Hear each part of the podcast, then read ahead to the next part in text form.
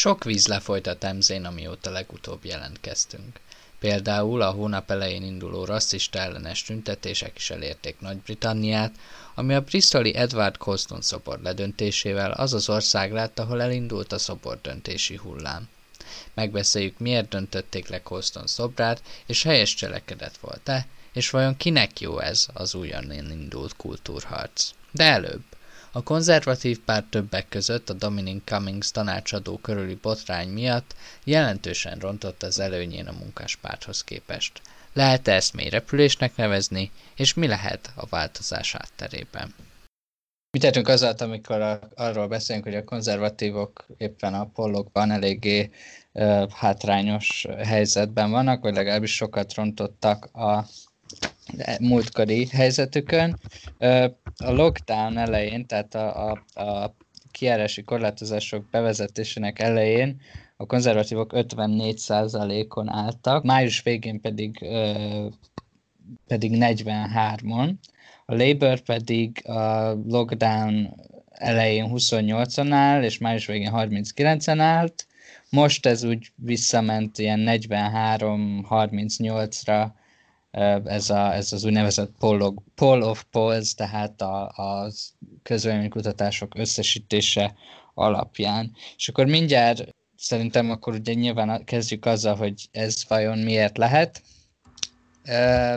Ennek ugye nagy része az úgynevezett Cummings ügy, vagy Cummings botrány, ami kb. egy hónapja tört ki, aminek a nagyon nagy, nagy vonalakban most így összefoglalnám a történéseit, tehát itt az volt, hogy körülbelül egy hónapja a Guardian és a Mirror, a Daily Mirror, ami egy hát baloldali bulvárlapnak mondható, a Guardian meg azért szerintem nem kell bemutatni, közös oknyomozó riportban hozta le, hogy Dominic Cummings, akiről ugye ebben a műsorban, műsorsorozatban elég sokat beszéltünk, Boris Johnson főtanácsadója, őt játszott a Benedict Cumberbatch a Brexit filmben, őt nem sokkal a, a kiárási korlátozások bevezetése után Daremben látták, ami ugye azért kínos, mert a kormánynak határozottan az volt az utasítása, hogy otthonról ne menjen senki el, és maradjon otthon. Ezt ugye eleinte azzal próbálták megvédeni Cummings-t, és Cummings önmaga is azzal védekezett, amikor már muszáj volt védekeznie, hogy, hogy a felesége beteg volt, és félt, hogy hamarosan ő is koronavírusos lesz, és ezért a gyerekét, a gyerekét a, a nagyszüleihez, a teremben élő nagyszüleihez kell elvinni. Már a gyerek nagyszüleihez. Igen, igen, igen. Hogy ott majd ők tudnak rá vigyázni, de ez, ez az elmélet, hogyha alapból állt is, kicsit kavarodott később, ugyanis kiderült, hogy Cummingsot még egyszer látták a Durham megyei Barnard kastélynál, ami ugye még inkább, hogy, ha még el, hogyha még a, a Cummingsnak a, a, a, a sztoriát ugye el is hiszik az emberek, akkor ezt azért nehéz volt megmagyarázni, hogy, hogy mit keresett a, a birtoktól körülbelül egy órás vezetésre lévő turista látványosságnál ő és az egész családja, és egyébként az kiderült, hogy ez a amikor ott volt, ez éppenséggel a felesége születésnapjának a, ra esett, és ezután hallatlan módon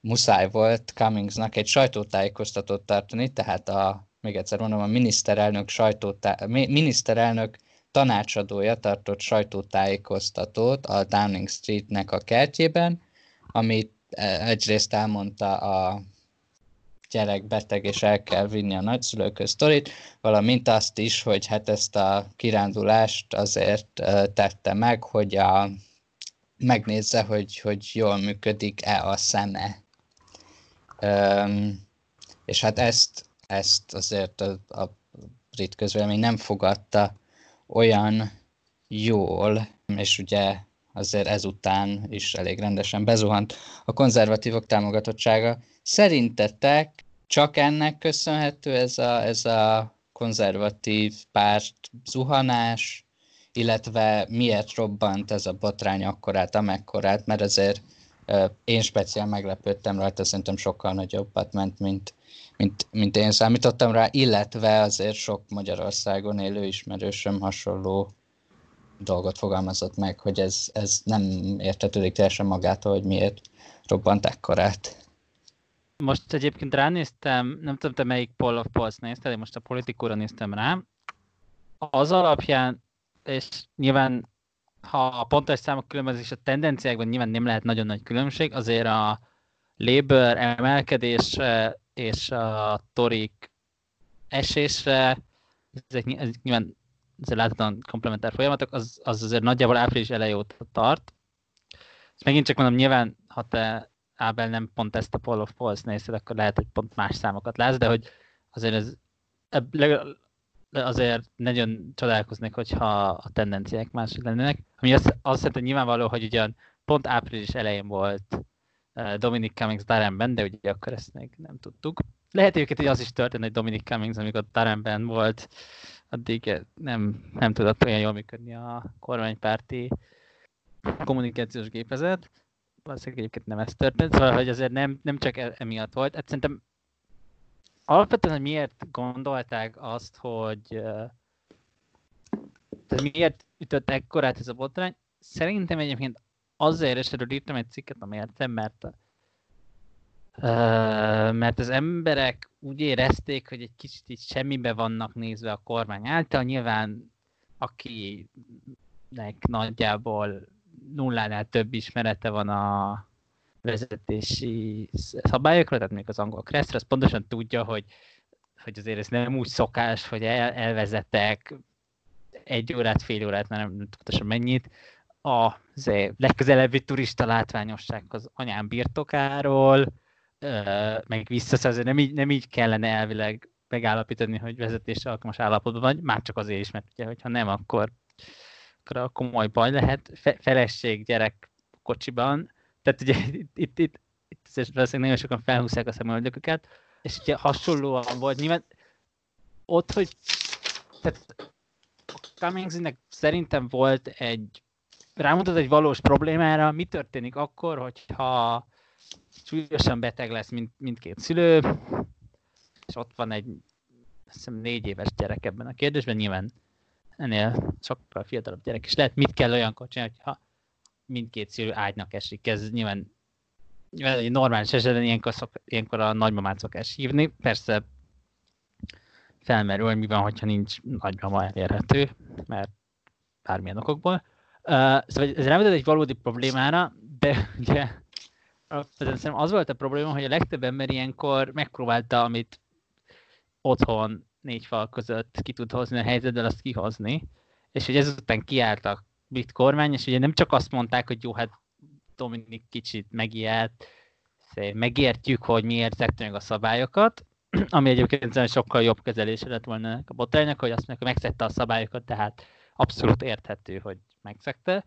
Bár egyébként ez akkor is felmerült volna, hogy mások hasonló helyzetben nem szekték meg ezeket a szabályokat, nem is szabályokat, hanem ilyen kormányzati előírásokat, amiknek nem volt jogi ereje, hanem elkezdték magyarázni, hogy ők sosem mondták, hogy ezt nem így kell csinálni, és hogy egy, egyébként egy olyan ilyen kivételt, amit azért, azért írtak bele a törvénybe, hogy a családon belüli erőszakot átélők el tudjanak menekülni otthonról, tehát ezért volt egy ilyen kitétel, hogy ha veszélyben van az egész, az testi épséged, akkor elmehetsz otthonról, és hogy nagyjából erre hivatkoztak, ugye ezt, ezt teljesen nyilvánvaló volt a ezt körülvevő diskurzus, hogy ez azért jött létre.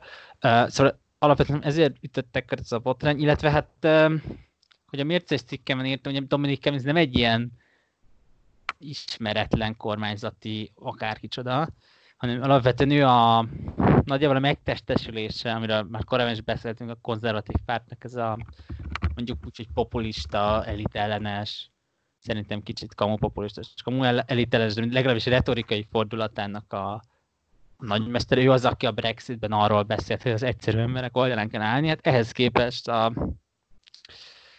hát, hát most nem úgy tűnt, mint aki nagyon az egyszerű emberek közé tartozik, és nem csak azért, mert ő megszegte a szabályokat, és a nagyon sok ember nem szedte meg ezeket, hanem mondjuk ma, amikor ott magyarázta, hogy azért nem kell őt annyira a, a, annyira irigyelni, mert a szülei birtokán található, ha három házból ő a legkényelmetlenedbe ment, és valami ilyesmit mondott, hogy ez egy eh, betonkocka, és aztán nyilván nagyon sok embernek feltűnt, hogy azért az Egyesült Királyság lakosságának is természetesen egy jelentős része betonkockákban él. Mondjuk csúnya, nem, építészetileg nyilván nem egy pontos megfogalmazás, de mondjuk egy panelházakban. És hogy nyilván ezeknek az embereknek mondjuk valószínűleg ez egy kicsit úgy er, erős lehetett. Szóval ezért ütettek ez a botrány, de nem, emi, nem csak emiatt um, közeledett a két párt egymás, ezért azt hozzá kell tenni, hogy mindig a torik még statisztikai hiba határnak így a szélén viszonylag stabilan vezetnek. Uh, azt hiszem nem volt még olyan felmérés, amin a munkáspárt vezetett volna.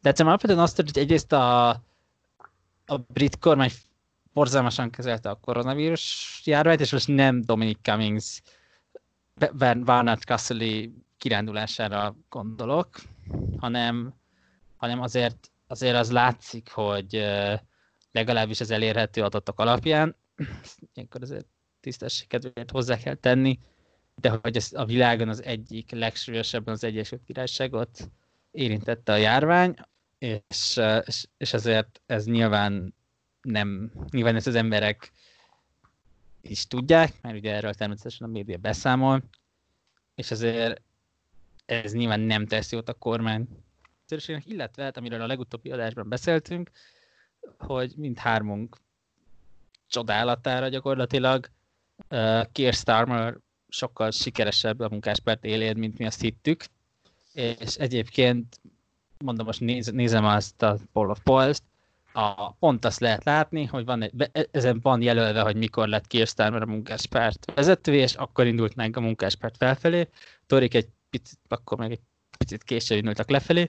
Uh, megint csak nyilván ez, ez azért egy nem, nem a leg tudományos precizitás csúcs, pontosan mikor, hogy áll egy ilyen poll polls.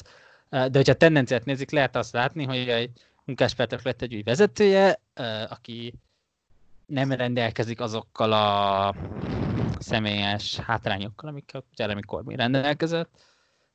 Meglepően népszerű, nagyon jól áll az ilyen népszerűségi felmérésekben, és, e, és hát így húzt, hozta magával a pártját.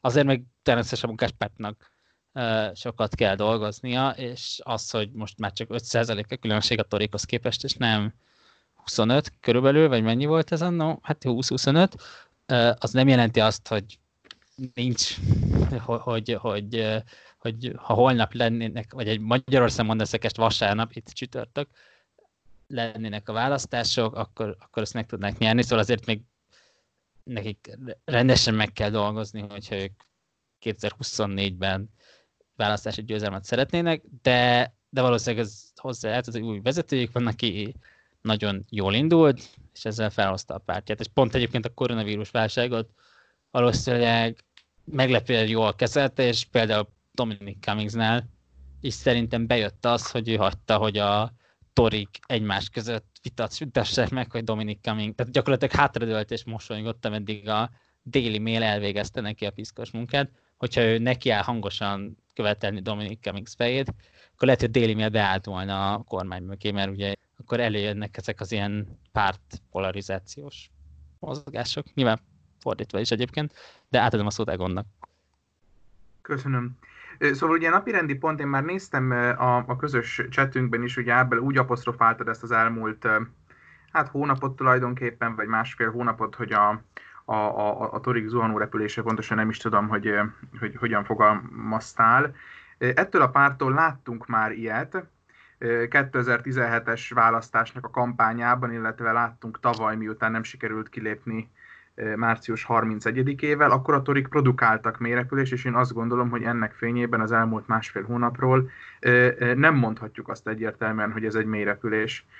E, egyfelől, persze nyilván is ilyen fogalmi játékokkal játszunk, mindjárt kitérek a tartalmi elemekre is. Azt azért fontos szerintem tudatosítani, hogy jelenleg a konzervatívok, most én is a politikus Paul of Polls nézem, jelenleg akkora támogatottsággal bírnak, mint, mint tavaly a, a, a választás környékén, ahol körülbelül 60 fős többséget szereztek. Az tény és való, hogy az bocs, elmúlt... Bocs, bocs. Azért ezt tegyük hozzá, hogy a többség az nem csak a, az a választási tehát ez a különbségen is legalább annyira múlik, mint a nettó százalékokon.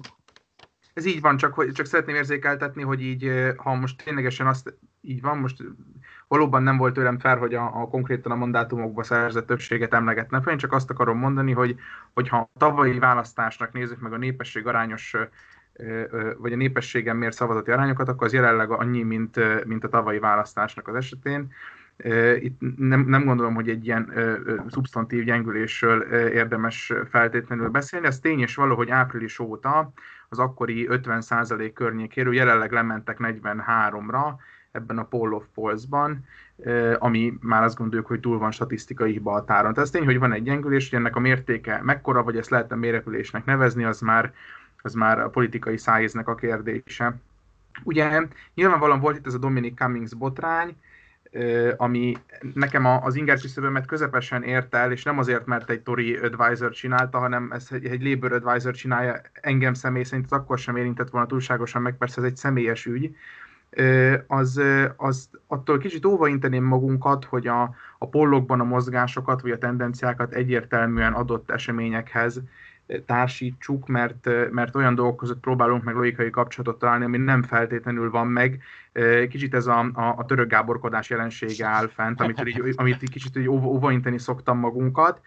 Fene tudja, hogy ez a mozgás most minek köszönhető, nyilván benne lehet a Dominic Cummings ügy, nyilván benne lehet az, hogy ez a válságkezelés azt látjuk, hogy a legtöbb mutató szerint ö, ö, ö, sikertelen volt, Ugyanakkor meg úgy is megközelíthetjük a helyzetet, hogy jelenleg 43%-on állnak a torik, úgyhogy egyébként az áprilisi GDP adat a tavalyihoz képest egy ilyen, egy ilyen 20%-os esést mutat ami ténylegesen, ha most egy hónapra vetítjük, ami nagyobb, mint egy ilyen háborús veszteség a GDP szempontjából, és így áll a kormányzó párt 43%-on is vezet jelenleg a Poll szerint 5% ponttal. Én csak azt akarom mondani, hogy kicsit perspektívába érdemes ezt helyezni. A Dominic Cummings ügyet én, én sokáig meg tulajdonképpen most is kínosnak tartottam. A történetnek az eleje az, az, az valóban megállja a helyét, az, hogy ő most a kastélyhoz elvezetett azért, hogy a, a, a, a szemét letesztelje, hogy, hogy így ez, ez rendben van, ez már így nem tudom, nyilván vannak itt jó indulatú, meg rossz indulatú interpretációk, én, én, én személy szerint ez ügyel így, így nagyon sokat foglalkoztam, és akkor sem volt különösebben érdekes, mint egy ilyen szappanoperának egy közepesen jó része, úgyhogy én, én most itt az értelmezésnek a korlátait próbáltam röviden felvázolni. Alapvetően egyébként szerintem sem feltétlenül, szóval azon én is meglepődtem, hogy már akkor, amikor kirobbant ez, és még a konzervatív párt nem kezdte el megvédeni Dominic Cummings, hogy már akkor mekkorát robban, én, hogy, hogy, hogy ezt, ezzel én se gondoltam volna, hogy így foglalkozni kell egy podcast adásban, ha nem a robban akkorát a mekkorát, de, de úgy látszott a brit sajtón, hogy, hogy, hogy ezt így tényleg komolyan vették, és a Tony Blairnek egy tanácsadója uh, nyilatkozta azt, hogyha anna az ő idejében volt ez a mondás, hogy, hogy, hogy, hogyha a Guardian és a Daily Mail is azt mondja, hogy hülye vagy, akkor állj le mert, mert akkor uh, ott tényleg nagy gázon, ugye a Guardian egy baloldali nem bulvár lap, a Daily Mail pedig egy jobboldali bulvárlap. Tehát igen, um, hogy miért... Alistair Campbell volt egyébként? Uh, aki mondta a tanácsadó, akit, a tanácsadó, akitől származik az idézet, az nem Alistair Campbell, de lehet, hogy Alistair Campbell mondta, hogy volt a csapatban még egy valaki, aki ezt mondta. Hogy miért robbant ekkorát igazából arra nekem két okom van, igaz, hogy, hogy a Dominic Cummings az elején, az első pár napban, amikor kérdezték erről, akkor nagyon-nagyon arrogánsan kezelte, amilyet, ahogy ez ilyeneket szokta. Tehát amikor megkérdezték tőle, hogy ez mégis hogy, akkor azt mondta, hogy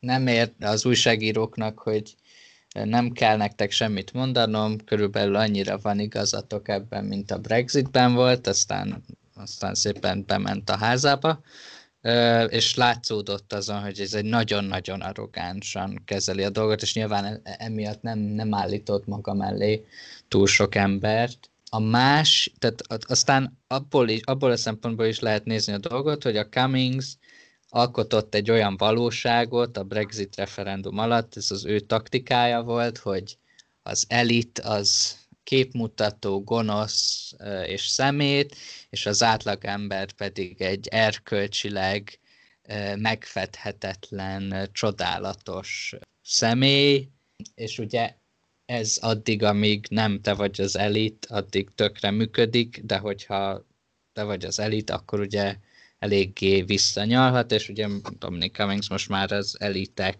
között van, és, és, és, és a saját imidzsüket, amiket felépítettek, azt annak mondott ellent ez gyakorlatilag, és mivel ennyire felhevítette az e, erre való érzékenységet a Brexit referendum alatt, meg nyilván az azóta lévő választásokban, és nyilván az, hogy hónapokig otthon ült mindenki, az a érzelmi stabilitásának a társadalomnak se Nagy-Britanniában, se máshol nem tett túl jót, illetve még egy utolsó, amit a Cummings ügyről nekem eszembe jutott, hogy azért otthon is szoktuk mondani, hogy minek van nagy hatása az emberekre, mi az, ami nagyot robban.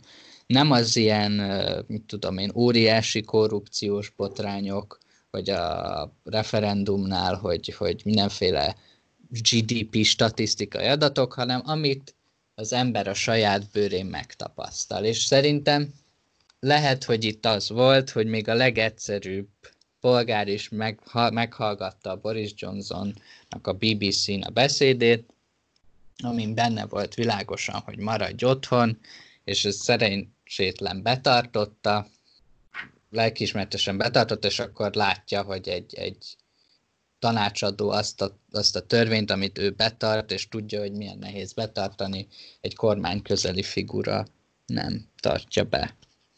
Ráadásul nem csak egy kormány közeli figura, hanem ugye konkrétan a Dominic Cummings ugye ez annak idején szintén egy hát szívesi botrányt eltett ki, de, de megjelent a médiában, hogy része annak a testület, tagja annak a testületnek, amelyik pont ezeket a szabályokat meghozza, hogy ez, ez neki mennyire ez ennyire a hely, helyén van, az nyilván egy másik kérdés, de egyébként, hogyha még annyit szerettem, szerettem volna hozzátenni, nem csak azzal, hogy ugye most már ő az elit tagja, hanem hogy ráadásul nem, nem csak olyan politikai értelemben mutatkozott elittaknak, hanem azt az ilyen gazdasági arisztokrata vonalon. Tehát ugye amikor magyarázta, hogy kiugrott a apukája erdejébe kirándulni, jó, nem kirándulni, de hogy sétálgatni, szimpatikus, tehát hogy a keresztes lovag uh,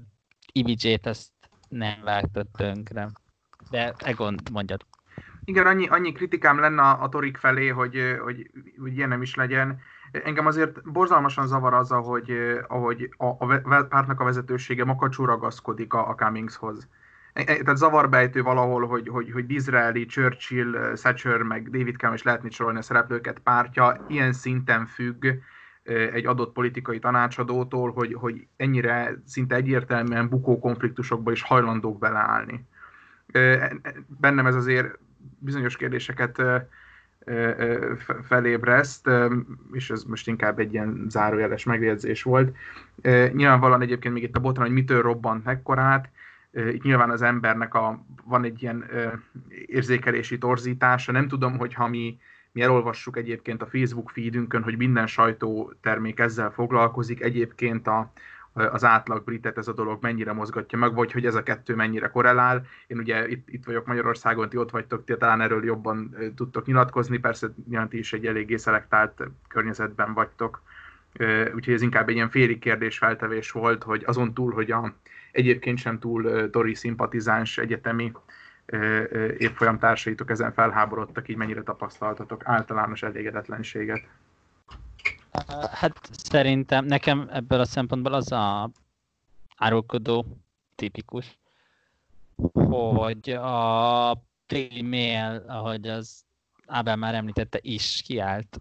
Hát nem kiállt, hanem nagyjából azt hozta a címlapján, hogy uh, uh, ugyan mit képzelnek ezek, vagy hogy hol élnek, mely, azt hiszem, valami ilyesmi, hogy melyik, melyik bolygón, bolygón élnek ezek, igen, uh, akkor a Daily Star, ami egy uh, a brit bulvárlapok körében, amelyek egyébként rendkívül erős, erősen politikaiak, és egyébként rendkívül erős politikai nézeteket tudnak néha prezentálni, azok között pont a Daily Star nem tartozik a, a politikailag aktívabbak közé, nyilván biztos nyilván ők is lehozzák a híreket, de hogy, hogy ők nem szoktak rendszeresen Boris Johnson címnapra tenni, ők is egy kivágható ingyen utazás Darhambe, vagy valami hasonló feliratú ilyen maszkot raktak a címlapjukra Dominic Cummings tisztelet, hát Dominic Cummings fejével, és akkor még emellett valami más, még a fő hírjük is, tehát a fő szalagcímük is az volt, és erről a témáról szólt, szintén elég negatívan, és amit azért arra enged következtetni, nyilván a Daily Mail-nél nem, nem azért került ez a címlapra, mert ők úgy, úgy gondolták, hogy hogy ők mindenképpen szeretnének a konzervatív kormánynak rosszat, hanem hát most ettől függ ki mennyire cinikus, vagy őszintén felháborodtak, vagy úgy gondolták, hogy az olvasóik őszintén felháborodtak, és, és hogy nekik ki kell szerelni az olvasóikat, és ezt mindenki döntse magának, hogy mely, melyik az igaz, de, de mindenképpen árulkodó, hogy, hogy ez a címlap így, így le. Azt egy idő után már, már persze visszatáncoltak. Hát, ugye nyilván most a, a tori kritikus egyetemi társaimmal annyit nem találkozom, meg a véleményüket annyira nem tudom, mert, mert itt vagyok a házamban. Nem tudom, tehát itt alapvetően az, az, én nekem is az tűnt fel, hogy a, hogyha a bulvárlapok ennyire neki mennek, akkor általában az tényleg azt jelenti, hogy a bulvárlapok ugye nyilván a klikkekből, meg a megvásárlásból élnek, tehát arról írnak, amit az emberek olvasnak. És hogyha, az, hogyha ezt így elég nagy címlapon lehozzák, meg minden egyes újság címlapon lehozza, akkor szerintem nyilván átütött egy bizonyos falat. Um, igazából jó Egon, hogy felvetetted ezt a Cummingshoz való ragaszkodást, de akkor, akkor én meg azt a kérdést teszem fel, hogy szerintetek miért állította bele Boris Johnson az egész konzervatív kommunikációs struktúrát abba, hogy, ezt, hogy egy tanácsadót megvédjem? Nem tudom, szerintem hülyeség volt. Szerintem ha most jó indulaton akarok hozzáállni, akkor akkor azt mondom, hogy lehet, hogy azzal számoltok, hogy a Labour is zé, hónapokon keresztül Dominic Cummings-szal fogja tele kiabálni a sajtót, uh, amire nem került sor, és szerintem ezt mondom, szerintem így visszanézve az nagyon okosan kivették maguk, tehát kivonták magukat a, az élvonalából ennek a, ennek az egész botránynak. Nyilván megszólaltak, meg elmondták, hogy ez nem szép dolog, és nagyon sok, volt egy példa, az összes munkáspárti képviselő kitvítelte, hogy van egy, hogy más szabály vonatkozik Dominic Cummingsra, mint ránk, ez szerintem, tehát hogy azért ezek voltak, de, de hogy azért alapvetően nem, azért kevésbé álltak bele a Dominic Cummings fejének a követelését, mint gondolták, és szerintem a Torik valószínűleg azt gondolták, hogy ez ugyanúgy polarizálódni fog, pártszimpátia alapján, mint minden más. A egyik azt fogja mondani, hogy takarodjon, a másik azt fogja mondani, hogy ne takarodjon, és akkor ezen majd elordibálnak a parlamentben jó szokások szerint. Nem ez történt. Szerintem ez az, ez az egyik opció. A másik opció, amit szerintem te is mondtál Ábel, hogy Dominic Cummings úgy gondolta, hogy ő a nép nép akarat, vagy az egyszerű emberek gondolkodásmódjának a megtestesítője, és egyszerűen úgy gondolták, hogy amit Dominic Cummings mondta, hogy, hogy tulajdonképpen álljanak bele, vagy úgy gondol, nem, nem biztos, hogy Dominic Cummings, de úgy gondolták, hogy, az, hogy ők érzik a, a népnek a, az átlagember gondolkodásmódját, és ez nem jött be ebben az esetben. De szerintem is abszolút értetetlen, hogy miért kellett a teljes konzervatív vezetésnek, nagy hangon mondani, hogy nincs itt semmi látnivaló, miután mert teljesen egyértelmű volt, hogy ha nincs itt semmi látnivaló, most már biztos, hogy van. miért kellett Michael Govnak élőben elmondania, hogy ő is szokott szemvizsgálati célokból vezetgetni, miközben nyilván mindenki tudta, hogy az amúgy valószínűleg még a ha nyilván nem azért vezetett Barnard castle szerintem, de hogyha azért vezet volna Barnard castle az ugye Kressz szabálysértés lett volna, és eleve egy elég megkérdőjelezhető dolog. Szóval, hogy, hogy nyilván ez, ez egy abszolút hülye döntés volt részükről. Én úgy közelíteném meg, hogy ha, ha te ilyen helyzetbe kerülsz, és ott vagy politikai vezetőként, és ezt teszi a tanácsadód, akkor ugye milyen forgatókönyvek vannak.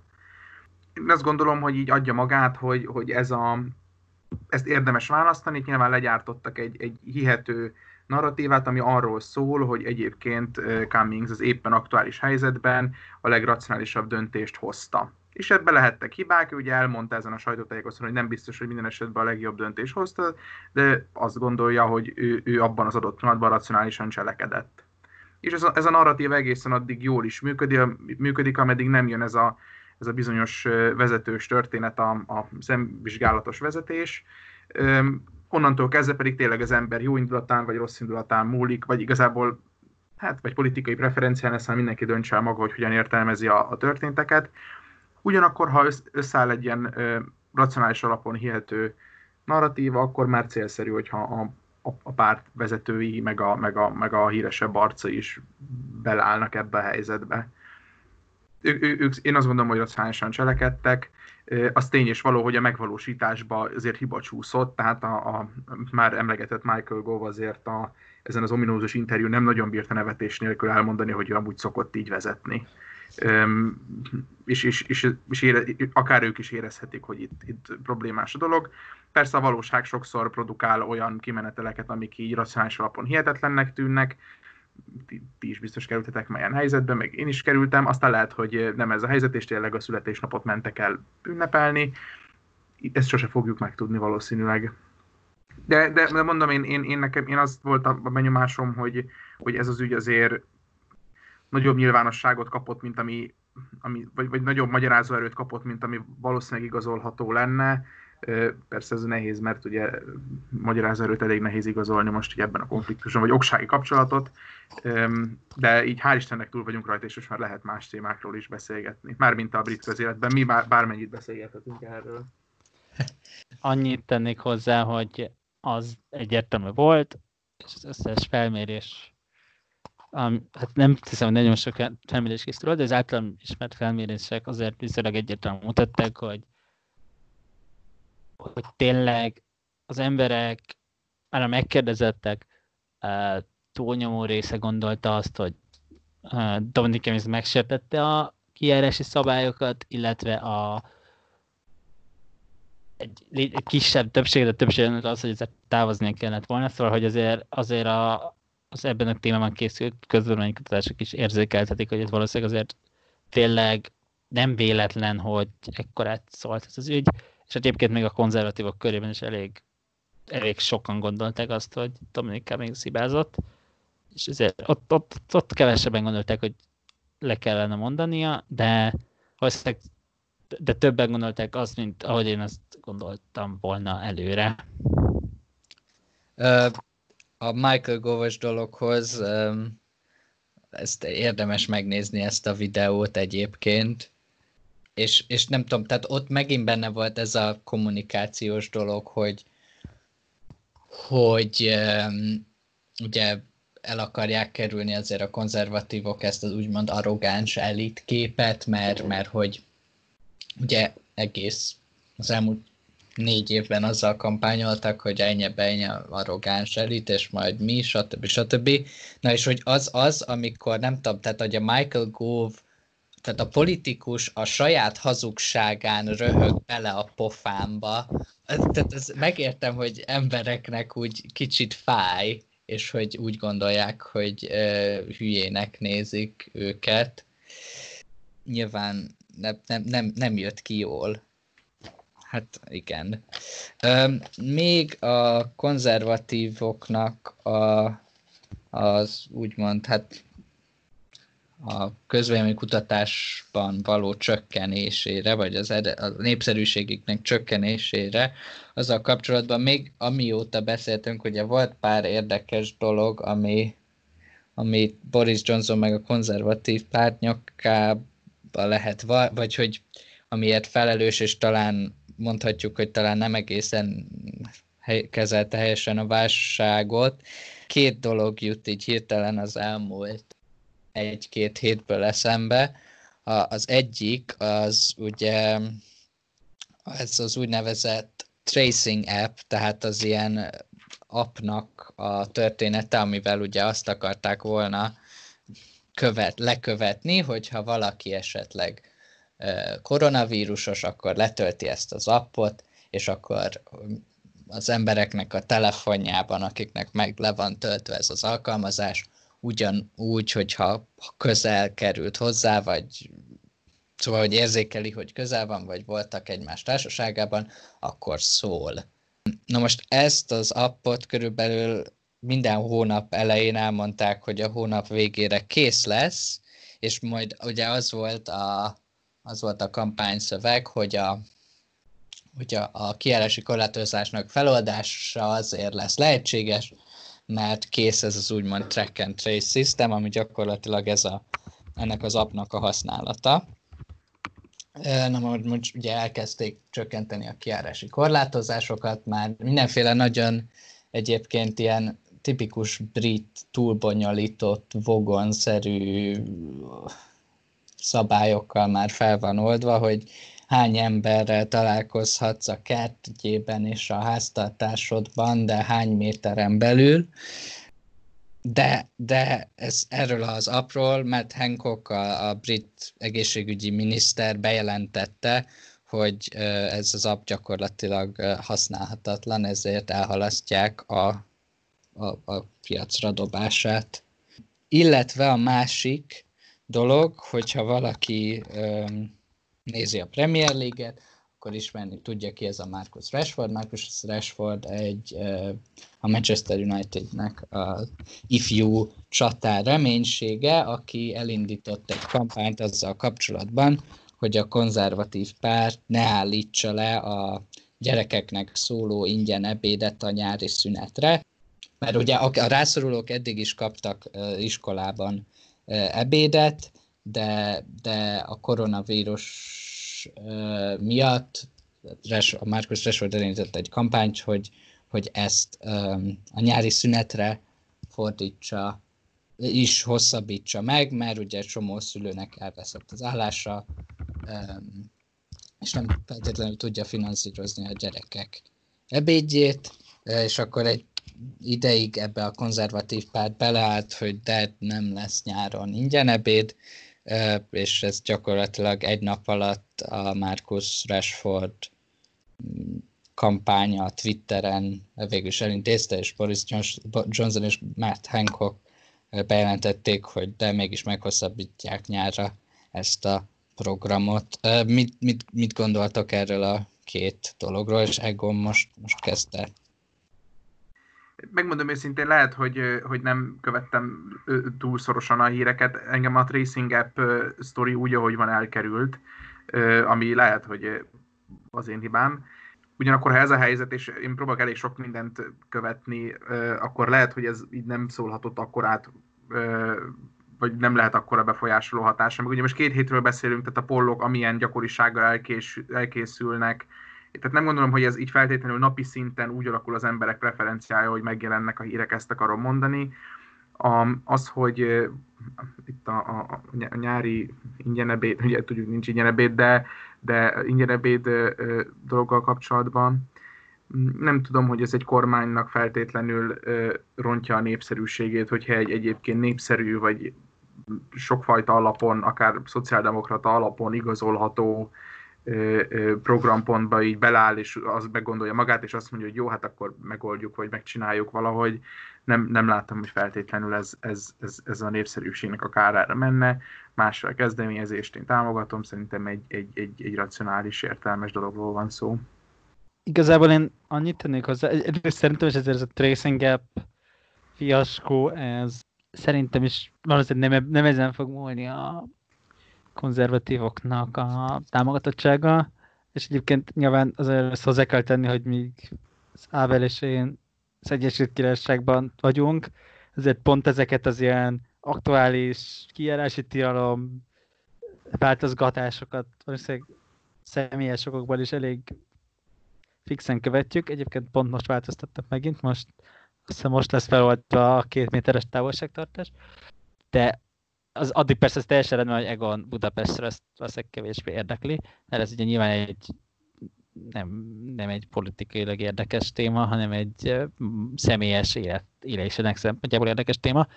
Uh, ugyanakkor amiben szerintem ez más, és ugye ezt szeretném a, a, a Rashfordról is elmondani, uh, hogy abba viszont beleszámíthat, hogyha majd véget ér ez a válság, és, és uh, most uh, tegyük fel, hogy nem lesz második hullám, és tegyük fel, hogy az Egyesült Királyságban marad az egyik legmagasabb halálozási szám és halálozási arány a világon, meg Európában, és most nyilván ezek hatalmas ha, kell itt látni, és, és ugye ebből lesz egy téma, hogy valami mit történt, akkor ezek az ilyen adott esetben biztosan triviális zék, hibák, hogy nem sikerült csinálni egy normális tracing appet, meg egyébként tegyük hozzá, hogy minek akarta csinálni egy normális tracing appet, miközben a Google és az Apple, akik ugye az okos telefonok 99,9%-ában szolgáltatják az operációs rendszert,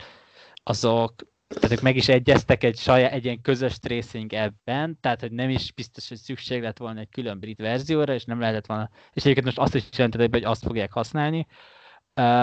Szóval hogy ezek egy idő után összeadódnak, és hogyha mondjuk majd Keir Starmernek mondjuk egy év múlva, vagy hát a munkáspártnak, vagy a liberális demokratáknak, vagy a zöldeknek, vagy a UKIP-nak, vagy teljesen egy ellenzéki pártnak egy év múlva fel kell vetnie, hogy, hogy el kellene, hogy mi ment félre, akkor lehet, hogy majd egyszer lesz, hogy, hogy, hogy, hogy egy ilyen listában nem biztos, hogy ahol elmondják, hogy ezt próbálják, és ezt és ezt, abban nem jó, hogyha vannak ilyen aprós kellemek, mert nem képesek egy alkalmazást megcsinálni. Egyébként valószínűleg ez nem egy tiszt, normális alkalmazás, de hogy azért, azért na, és ugye ez a Rashford ügyel is. Nyilván magában az, hogy most két napig az volt, hogy, hogy akkor most lesz-e ingyen, e, szociális alapon ingyen ebéd a rászoruló gyerekeknek, ez nyilván nem ebbe fog belerokkani a, a, a, torik támogatottság, de egyébként volt már egy hasonló ügy, a, a pontosan ugyanez történt, a, egyébként szerintem önmagában vérlázító ilyen külön díj, amit a bevándorlóknak kell fizetni az NHS használatára, hiszen önmagában vérlázító, mert egyébként az NHS-t azt az adókból és a National Insurance hozzájárulásból fizetik, amit természetesen minden bevándorló ugyanúgy fizet, és jellemzően egyébként a frissen érkezett bevándorlók nem szoktak különösen rossz egészségügyi, egészségi helyzetben lenni, hogy azt, azt, azt a munkáspárt kezdeményezésére, hogy azt az NHS-ben dolgozóknak töröljék el. Pont ugye volt az, hogy vannak ezek a nemzeti hős, mit tudom én, Bissau Guineából érkező NHS ápolók, és hogy akkor miért van az, hogy nekik fizetni kell évente azért ilyen több száz font nagyságrendű pénzt, miközben nemzeti ésként ünnepeljük őket. És ugye itt is ugyanaz volt, hogy két napig mondták, hogy nem, nem lesz, mindenkinek fizetnie kell, külön az NHS-ért, már minden bevándorlónak, minden nem EU-ból érkező bevándorlónak pontosabban. Aztán harmadik nap meg átment az a törvény, hogy, hogy ők mentesüljenek. És itt ugyanaz van, hogy nyilván ezek egyenként semmi kárt nem fog okozni, de főleg a toriknak, akiknek azért uh, komoly image problémáik vannak, pont az ilyen elitista, gazdag hülyék vagyunk, akik lenézik a szegényeket, és azt mondják, hogy dögöljenek éhen, tehát azért a, azt angolul nasty party-nak szokás nevezni, és ugye már Theresa is azzal kezdte, ugye most már lassan négy éve a miniszterelnökségét, hogy bejelentette, hogy, hogy ők még pedig nem, lesz, nem szeretek nasty party lenni, szóval pont, pont, pont, pont ezen a területen van egy eredendő image problémája az ilyen szociális juttatás, nem is szociális juttatás, ez egy rossz megfogalmazás, szociális érzékenység témakörében, és hogyha nagyon sok ilyen van, akkor egy idő után ez ártani fog. És mivel most nagyon sok olyan helyen nyertek a torik, ahol, ahol azért elég sok rossz anyagi helyzetű ember él, ott nem biztos, hogy nagyon, nagyon népszerű lesz, hogyha havonta van egy ilyen nem vagyunk hajlandóak szegény gyerekeknek ebédet adni kétnapos ilyen mini, mini botrány. Én nekem még annyit tennék ehhez hozzá, hogy, hogy valószínűleg a Rashfordos része azért volt nagyon, tehát hogy kínosabb kicsit a szokottnál a konzervatívok számára, mert ugye beszéltünk róla, meg hát már ebben az adásban is említettük, hogy, hogy a konzervatív pártnak ezt az új szavazói, ez ugye a munkásosztálybeli szegényebb szavazó, az, adott esetben, hogyha egy, egy Premier League focista mond valami ilyesmit, ami egyébként az ő családjának segíthet is, akkor arra nagyon fel fog figyelni, mert tehát, hogy a Premier League focistáknak a, a, a brit munkásosztályban, meg hát az egész brit társadalomban az nagyon jó elérése van, és ebbe beleállni, nyilván pár óráig azért beleálltak, de, de jól érzékelték, hogy a szerzett szavazóik miatt muszáj ebben engedni. Meg ha még, még annyit hozzátettek, hogy ugyan, ahogy mondtam, hogy valószínűleg a Cummings ügy is azért tudott olyan olyan ütni, mert hogy a munkáspárt szerintem jól mérte fel, és egyébként engem is abszolút meglepve jól mérte fel, hogy, ne, hogy, hogy nekik azért kell dolgozni, hogy ne legyen ennek párt politikai vetülete. Ugye Marcus Rashford nem egy politikus, és én nem, nem követem annyira nagyon a focit, szóval lehet, hogy ebbe tévedek, de nekem azért meglepődnék, hogyha nagyon aktív politikai megmondó lenne Marcus Rashford. Nem szóval, az. Hogy, szóval, hogy, hogy ez ugye teljesen más, amikor a nyilván ezért egy Premier League focista kicsit túlzás azt mondani, hogy nép egyszerű fia, mert azért annál ők tehetségesebbek, többet is értek meg jobban is élnek, de hogy azért mégiscsak egy viszonylag apolitikus kontextusból érkező apolitikus, vagy legalábbis politikában nyilvánosan nem nyilvános szerepet nem vállaló ember mondja azt, hogy mégpedig adjunk a gyerekeknek ebédet, mint hogyha mondjuk Keir Starmer, mert ugye a Keir Starmer mondja, akkor onnantól ez egy párpolitikai kérdés, és akkor valószínűleg ott már sokkal jobban beleálltak, bepróbáltak volna benne. Valószínűleg egyébként akkor is megfordult volna, mert ugye ez annyira, annyira van egy ilyen sikerérzés, hogy persze, hogy éhező gyerekeket nem hagyunk éhezni, hogy, hogy itt, itt nyilván, nyilván itt nagyon-nagyon rosszul értek volna attól, hogyha nagyon sokáig húzzák ezt, de, de hogy azért ez hozzátartozik, hogy Rashford az nem egy politikai szereplő, hanem egy focista. A magyar focisták is néha csinálhatnánk. Majd, majd Zsuzsák Balázs is ki fog állni. Az, Zsuzsák Balázs az híresen érzékeny. Nép, annyit még gyorsan hozzá, hogy Rashford népegyszerű fia, azért sok Premier League focista, meg hát nem csak Premier League focista, hanem világ más bajnokságban is eléggé mély szegénységből szokott felemelkedni, tehát a Rashfordról is vannak ilyen történetek, hogy hogy mit tudom én, a ugye foodbankek, meg, meg, meg, meg azért hívták meg a barátai vacsorázni, mert tudták, hogy különben nem fog enni, és ez egyébként sok Premier League focistára igaz, a Romelu, Romelu Lukaku például volt annak idején, aki mesélt több, több ilyen mély szegénységből való kitörésről, tehát ezért onnan azért, hogy, hogy még hitelesebben is hangozhat. De akkor kultúrharcoljunk? Kultúrharcoljunk. Még három óra el fog menni a vezetésből most.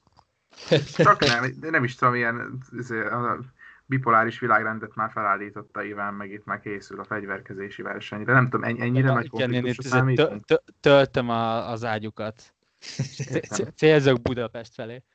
Rendben, rendben, bár majd meg, meglátjuk egyébként, még, még akár egyet is értetünk, tehát ne zárjuk ki ezt rögtön elvi alapon. Nem igaz, itt azért inkább arról az, hogy én nagyon sokat foglalkoztam.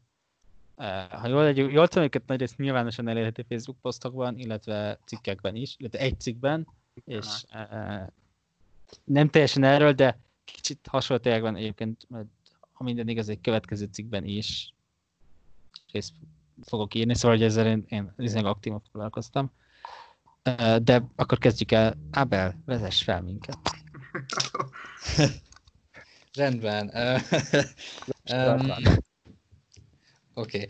Um, nyilván azt um, nem kell elmondani, nem kell részletesen elmondani, hogy az Egyesült Államokban, Amerikai Egyesült Államokban egy George Floyd nevű fiatal ember halála, akit valószínűleg így már a több hírből is ismerjük a körülményeit, hogy egy rendőr a nyakán térdepelve megfojtotta. Ez, ez a halál, ez, ez azért világszerte eléggé heves tüntetéseket váltott ki. Amerikában ugye elsősorban a rendőri erőszak ellen tüntettek, de ez nyilván az európai kontinensre, meg Nagy-Britanniára, Nagy-Britanniára is át um, hálózódott ez a tüntetés hullám, mert ugye Nagy-Britanniában is jelentős számú a fekete kisebbség, de ott úgy néz ki, hogy elsősorban nem a rendőri um, túlkapások, illetve a rendőri túlkapás intézménye, vagy az intézményesített rasszizmus a rendőrségen belül az, ami a legnagyobb tárgya a tüntetésnek, hanem a brit gyarmat birodalomnak a negatív örökségével való nem elszámolás, vagy ettől való elfordulás. Ugye ez egy ideje már része volt a brit közbeszédnek, és akkor ennek is egy folyamánya volt az, hogy június 8-án volt egy tüntetés Bristolban, ahol egy Colston nevű volt egy Costa nevű ember, akinek, aki Bristolnak egy polgára volt a 18. század elején. Van egy szobra, amit uh, ugye azért kapott, hogy a, a városnak adományozott pénze, pénzével mennyi épületet meg utat segített építeni, és uh, Colston szobra hoz volt tervezve egy, tüntetés, ugyanis Kostanról még azt kell tudni, hogy egy rabszolga kereskedő is volt, és a pénzét ugye bár gyakorlatilag abból szerezte, hogy rabszolgákkal kereskedett. És ezt a szobrot a tüntetés során le pontot, hát lehúzt, megkötötték és lehúzták, majd pedig elgörgették a, az Avon folyóig, és bedobták folyó mélyére, és ez volt az egyébként, az a, ez, ez, ez volt az a momentum, ami rengeteg szoborral, nem csak az Egyesült Királyságban történő vitát, illetve akár erőszakos cselekedetnek is nevezhető dolgokat, dolgok szikráját gyújtotta be. Először is le kellett volna jönni ennek a szobornak. Egon. Jó. Erre a kérdésre el, első körben nem fogok válaszolni. Én azt gondolom, hogy sokat gondolkodtam, hogy hogyan érdemes ezt a kérdést megközelíteni, és itt, itt egy, én azt gondolom, hogy némileg tudtam strukturálni a kérdést. Én azt gondolom, hogy itt három szintről kell beszélnünk. Az első szint az, hogy ha te kimész tüntetni, és neked van egy elképzelésed valakiről, akinek kinnál a szobra, te önkényesen azt a saját elképzeléseid, meg, meg, meg preferenciáid, meg, meg, meg, meg politikai világod alapján így önkényesen ledöntheted-e. Én azt gondolom, hogy nem, mert ennek nem ez a módja. Ez az első szint, de nyilván itt mindenki más gondol. A második szint az az, hogyha a, a helyi vezetőség, vagy a, a helyi politika konzultál az egyébként ott élőkkel, hogy induljon el egy párbeszéd ennek az illetőnek a, a, a munkásságáról, életéről, jó dolgokról, amiket csinált, rossz dolgokról, amiket csinált, és a közösség után egy diskurzus útján arra jut, hogy már pedig ennek a személynek nincs helye a közösségben, mármint a szobrának, akkor azt egyébként jogi úton el lehet távolítani.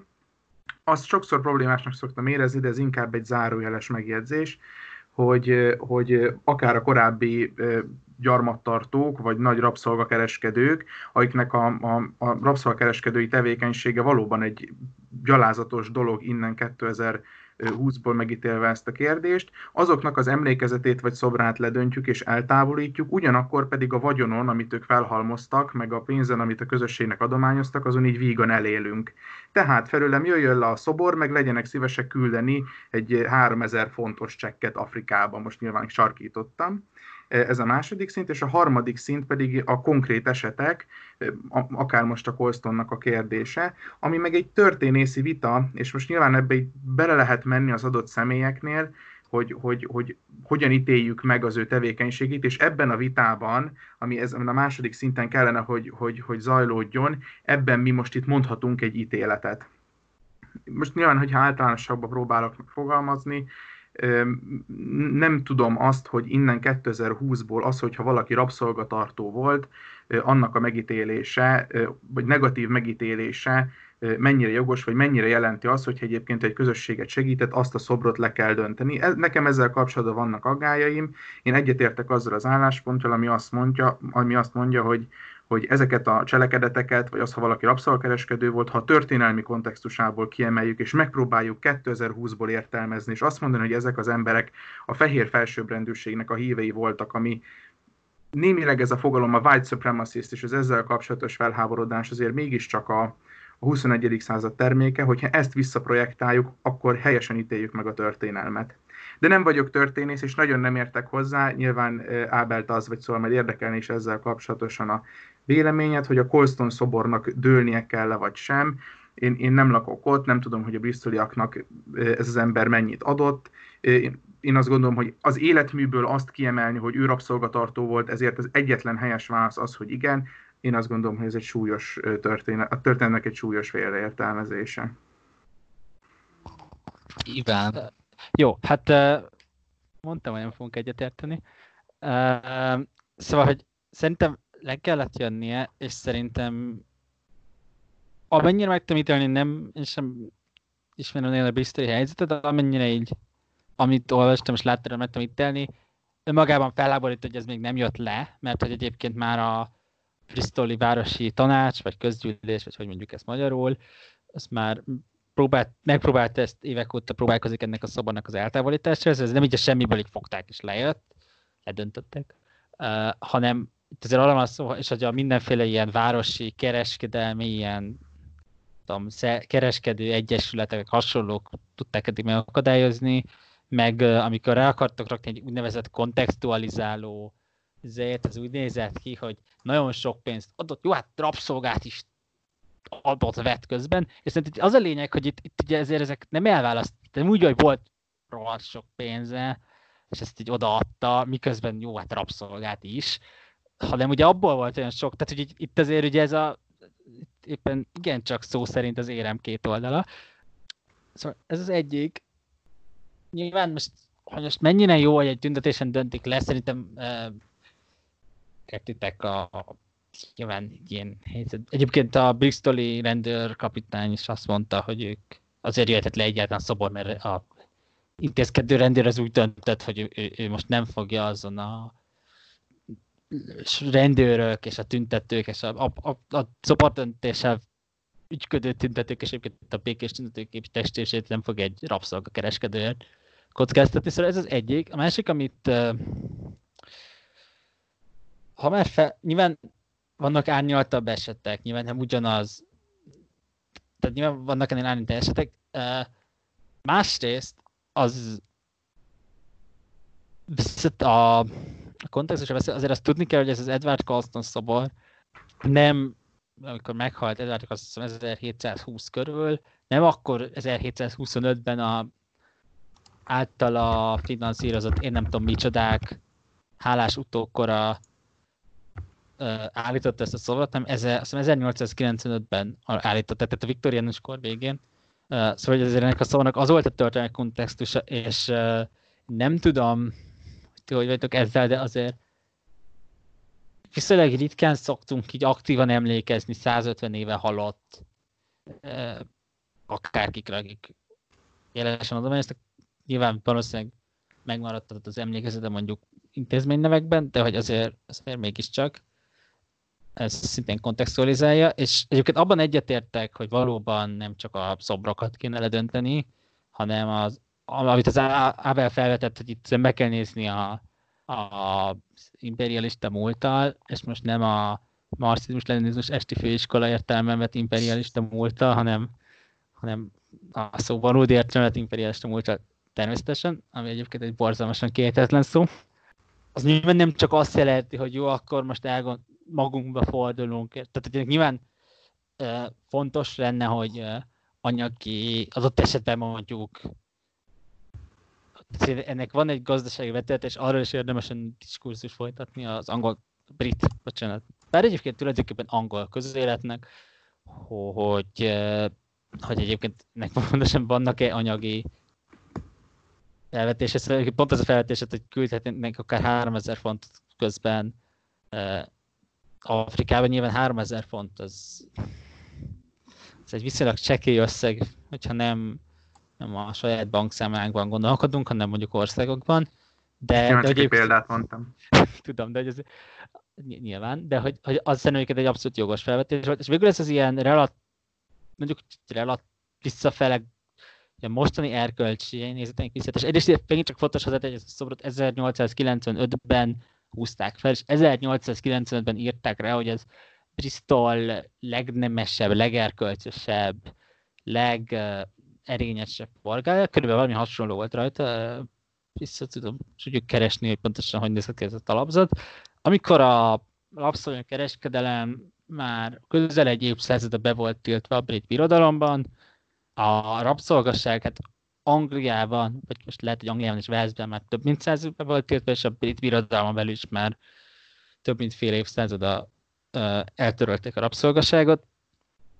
Szóval az, azért, hogy mondjam, szóval elvileg annak a kornak az erkölcsén, ahogy ezt egyébként a Mérces cikkén is írom, azért, szóval ha még el is fogadjuk azt, hogy mondjuk 1700-ban ez teljesen természetes dolog, egyébként persze sosem volt teljesen természetes dolog, és mindig voltak külön, különféle aktivitású kritikusai rabszolgaság intézményének, de hogy amikor ezt a szobrot eljöttek, akkor már nem, tehát azoktól már nem tudjuk elnézni, hogy jó, hát akkor ak- ak- akkoriban is egy ilyen dolog volt, és végül a fehér felsőbbrendűség, nyilván nem tudom pontosan mikor jelent meg a fehér felsőbbrendűség, szóval a, a magyar, vagy nyilván az angol közbeszéd a white supremacy kifejezés, de hogy azért azért mégiscsak fekete embereket árultak fehér embereknek, és hogy ezt lehet szépítgetni, tehát hogy nyilván persze van egy ilyen visszamondás, mondjuk, hogyha nem tudom, a feudalizmusra azt mondjuk, hogy nem tudom, feudalizmusnak hívjuk, nyilván ez a szakkifejezés valószínűleg akkoriban nem használták például, de hogy azért ezt ne, lehet, de szerintem azért nem, nem érdemes, és főleg a másik, tehát há- három, két szobor, tehát egy szobrot döntöttek le, egy szobrot eltávolítottak itt Londonban, aki szintén egy ilyen rabszolgakereskedő, akinek a Daily Mail azt tudta összekaparni, hogy az, az volt egy jó cselekedet, hogy ő csinált meg a londoni kikötőt, ami aztán meg különösen nem választható el a rabszolga kereskedői tevékenységtől, hiszen azért kellett kikötő, hogy kereskedhessen. Uh, és a harmadik, a, akinek elvileg most már elfejek teljesen szóval ez szintén egy ilyen nagyjából öt éve zajló kampány, a Cecil Rhodes, aki egy, hát valószínűleg a Dél-Afrika, mint Afrika déli részének a gyarmatosításának a 19. századi az legnagyobb harcosa volt, és hogy mondjuk azért, ha megnézitek, hogy ő mit írt például, arra mondjuk azért nagyon nehéz azt mondani, hogy nem a fehér felsőbbrendűség sugárzik 150 méterről belőle. Uh, szóval, hogy Szóval nyilván, nyilván persze van egy ilyen, ezek az ilyen történelmi fogalmak, nyilván van egy ilyen anakronizmus. Nyilván a 19.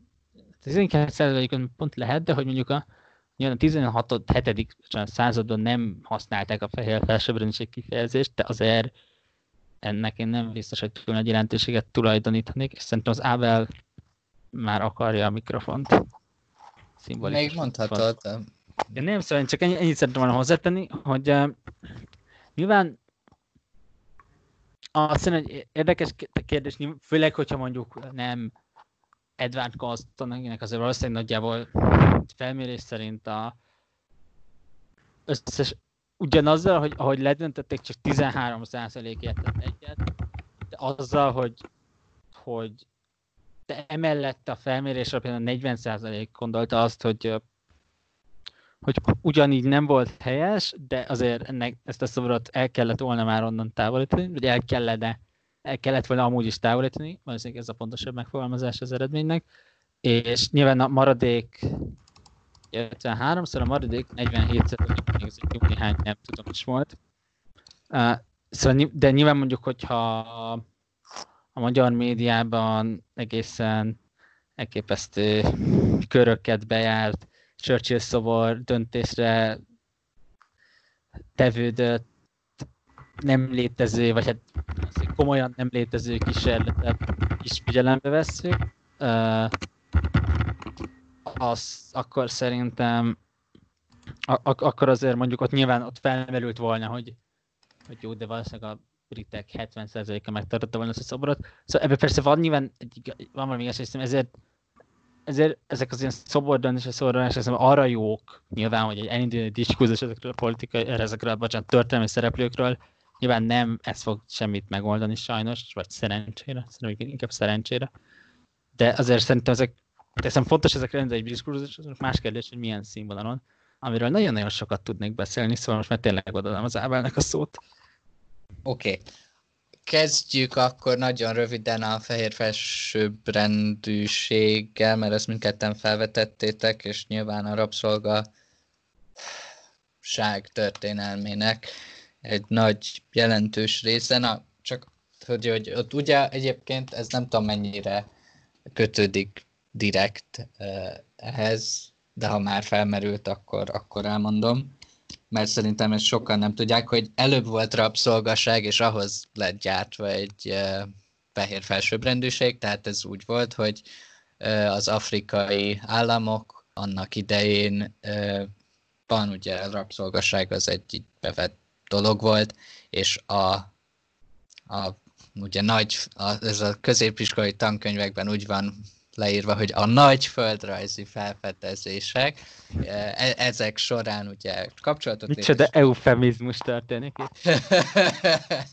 De ez még tényleg, ez még egyelőre, a, ez még egyelőre tényleg a felfedezések. Az is eufemizmus, ne csak az is EU, tehát hogy mindegy, majd visszatérhetünk. Amikor kapcsolatot létesítettek az európaiak, akkor a, a kereskedelem rájöttek, hogy a rabszolgákat tudnak venni afrikai államoktól, és akkor nyilván ugye a új amerikai felfedezett területekre, ahonnan az őslakosokat kiirtották, illetve ugyanúgy rabszolgaságba tették, oda szállították el a, az Afrikából érkező rabszolgákat, és akkor ugye e, e, ezt valahogy ugye, ugye kezdtek rájönni a keresztény erkölcsű értelmiség, hogy ezért ez annyira így nem tudom, tehát nem, nem teljesen oké, okay. és akkor ehhez lett később gyártva egy ilyen fajelmélet, hogy ne érezzék magukat túl rosszul a rabszolgák. Ebben, ebben, ebben abszolút igazad van egyébként. Rabszolgatartók. Ez, ez csak egy ilyen zárójeles ö, megjegyzés. Örülök, Iván, hogy felvetetted, hogy a szobor az ö, a 1800-es években épült, egészen pontosan 1895-ben. 1890-es évek vége feléről azt kell tudni a Nagy-Britanniában, hogy a gyarmati birodalom, meg ez a gyarmati eszmény, vagy a, a, a, a birodalmi eszmény, az nagyon-nagyon úgy érzi az elsősorban jobboldali értelmiség, hogy fenyegetés alatt áll. Ugye Ausztrália és Új-Zéland függetlensége 1901-1900 körül van. Ekkor kezdenek függetlenné válni, ugyebár a brit, hát először még ugye ebben az legelső körben még a, a fehérek által lakott gyarmatok, és emiatt nagyon meg kell erősíteni a brit birodalomnak a saját erősségéről való képet, és valószínűleg a Colstonnak a szobra az ennek, ennek, a, ennek a szorongásnak és ennek a, a, az, a, az önképnek a, a megerősítésének egy ékes példája.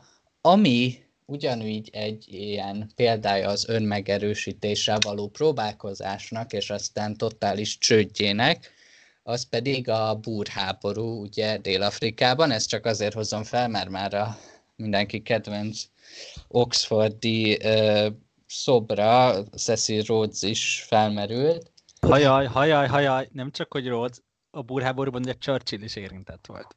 I- igen, tehát, hogy... Minden a, körbe a, a búr háborúkról ugye azt kell uh, tudni, hogy ezek egy nagyon véres és kegyetlen háború, és ugye ezt akár magyar középiskolákban ugye is meg lehet tanulni, hogy a koncentrációs táboroknak az intézménye az ugye nagyjából onnan ered.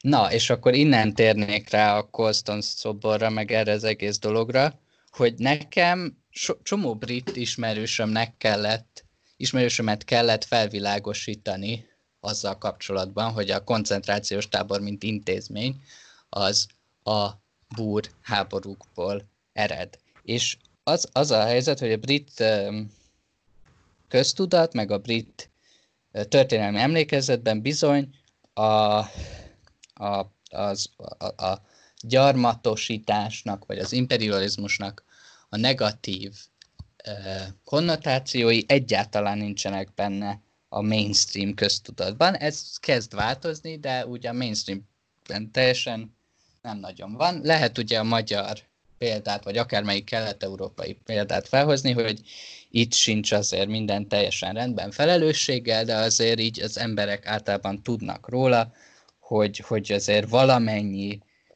és akkor nyilván kurzustól függ, hogy ki mit mond, hogy mennyi felelőssége a magyar politikának volt. Na most a briteknél a, az ilyen mellesleges népírtások és koncentrációs táboroknak a létesen mindig tudatosul az emberekben. És magáról a Colston szoborról.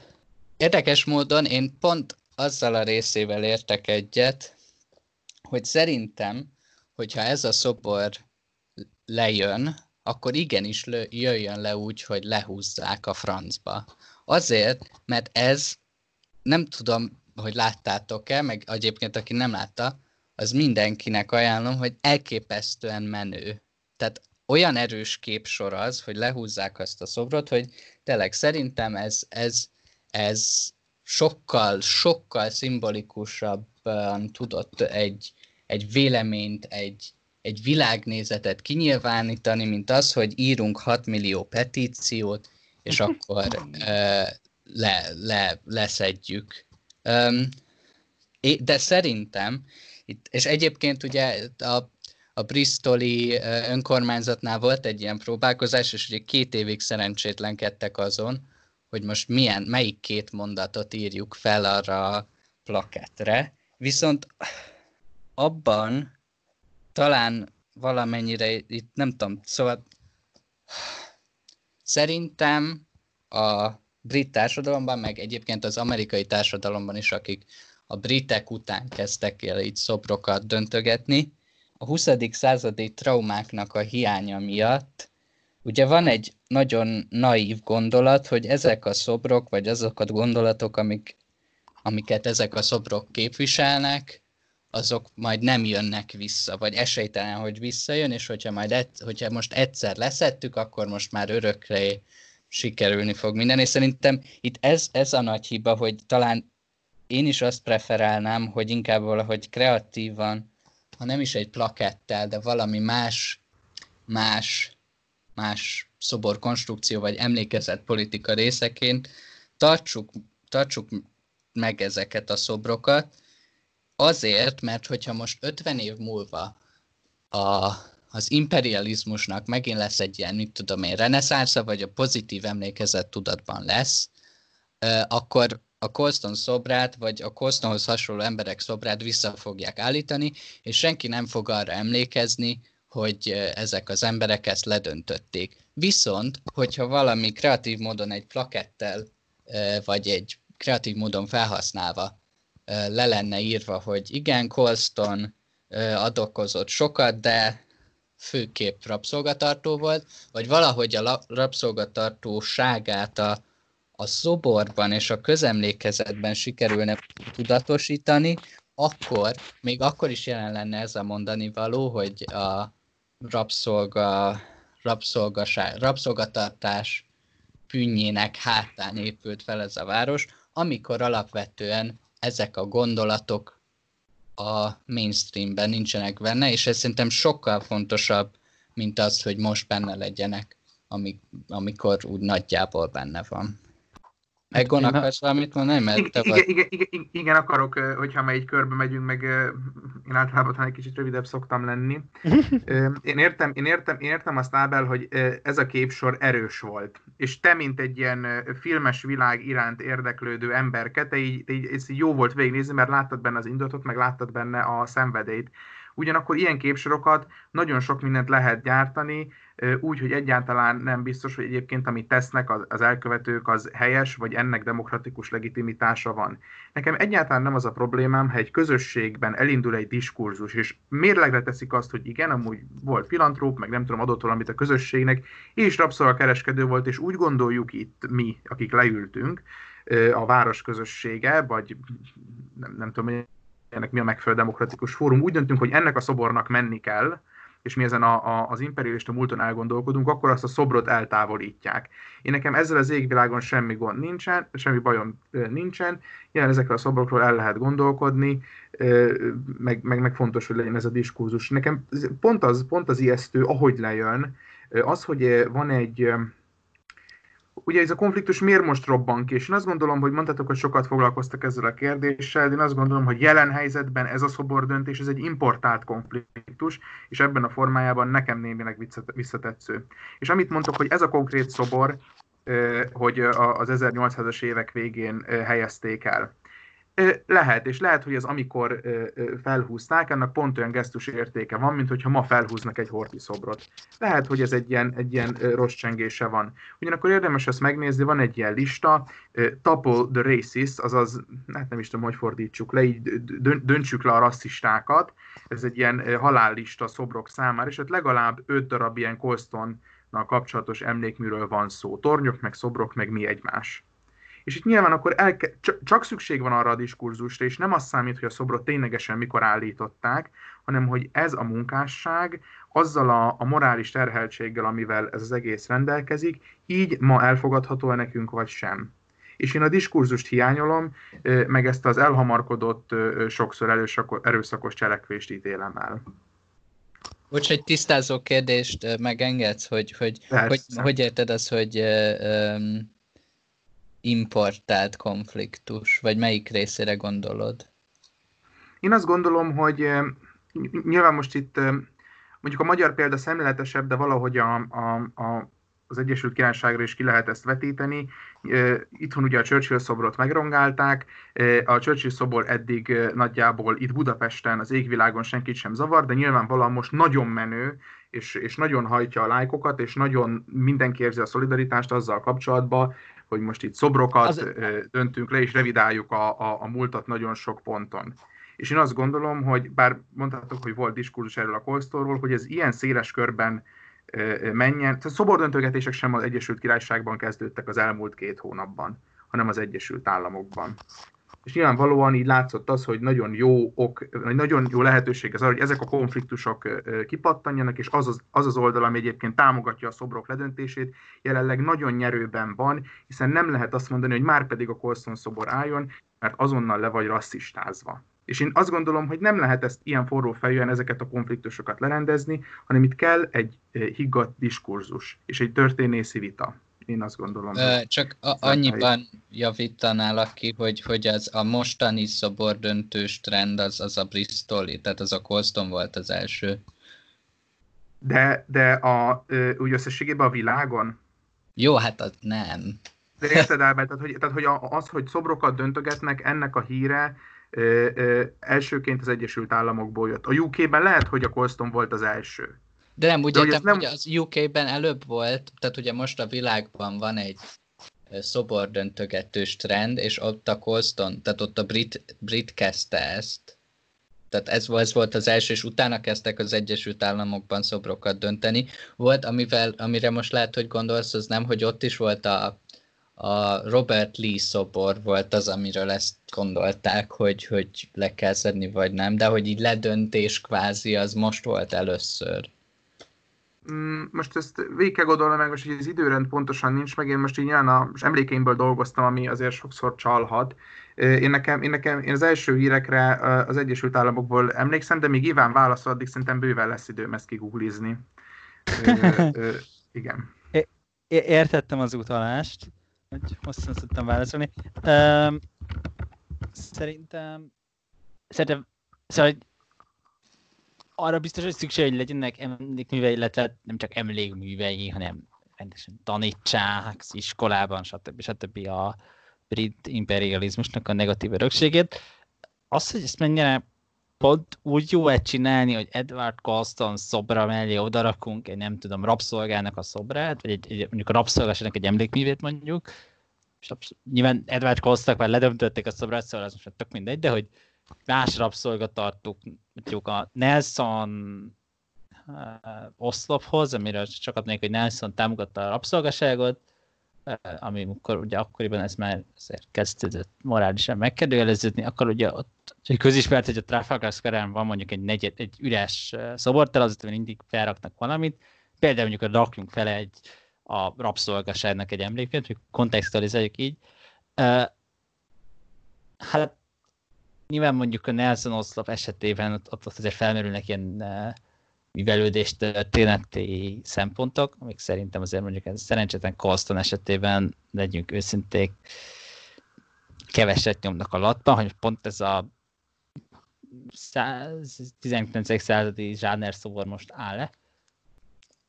Meg, meg, meg mondjuk nyilván Nelsonnál felmerülnek ilyen azért komolyan megkezdett politikai kérdések is, Szóval nyilván ez, ez helyszínfüggő, szerintem ha körbenézünk a világban, mondjuk például, ami szerintem nagyon, nagyon erős ilyen kontextualizált emlékmű, az a Wittenbergi, nem a Várt templomon, ahol kitűzték a 9 pontot, hanem a másik templomon van egy, de a, a luteránus, tehát az evangélikus vallás egyik legfontosabb temploma, szóval van egy, ahol Luther is prédikált, az, annak az oldalán van egy ilyen középkori, vagy, vagy korai, ezt nem tudom pontosan, hát súlyosan antiszemita, de így a Der Stürmer értelmében antiszemita tobormű, nyilván a Der Stürmer az későbbi, de hogy körülbelül azon a színvonalon van, és hogy azt kontextualizálták úgy, hogy mellé tettek egy ilyen, egy más, hát de mellé nem a templom falára, mert ezt nem akart, de hogy a, a templom mellé a földre tettek egy, egy emlékfélet, és vannak ilyen,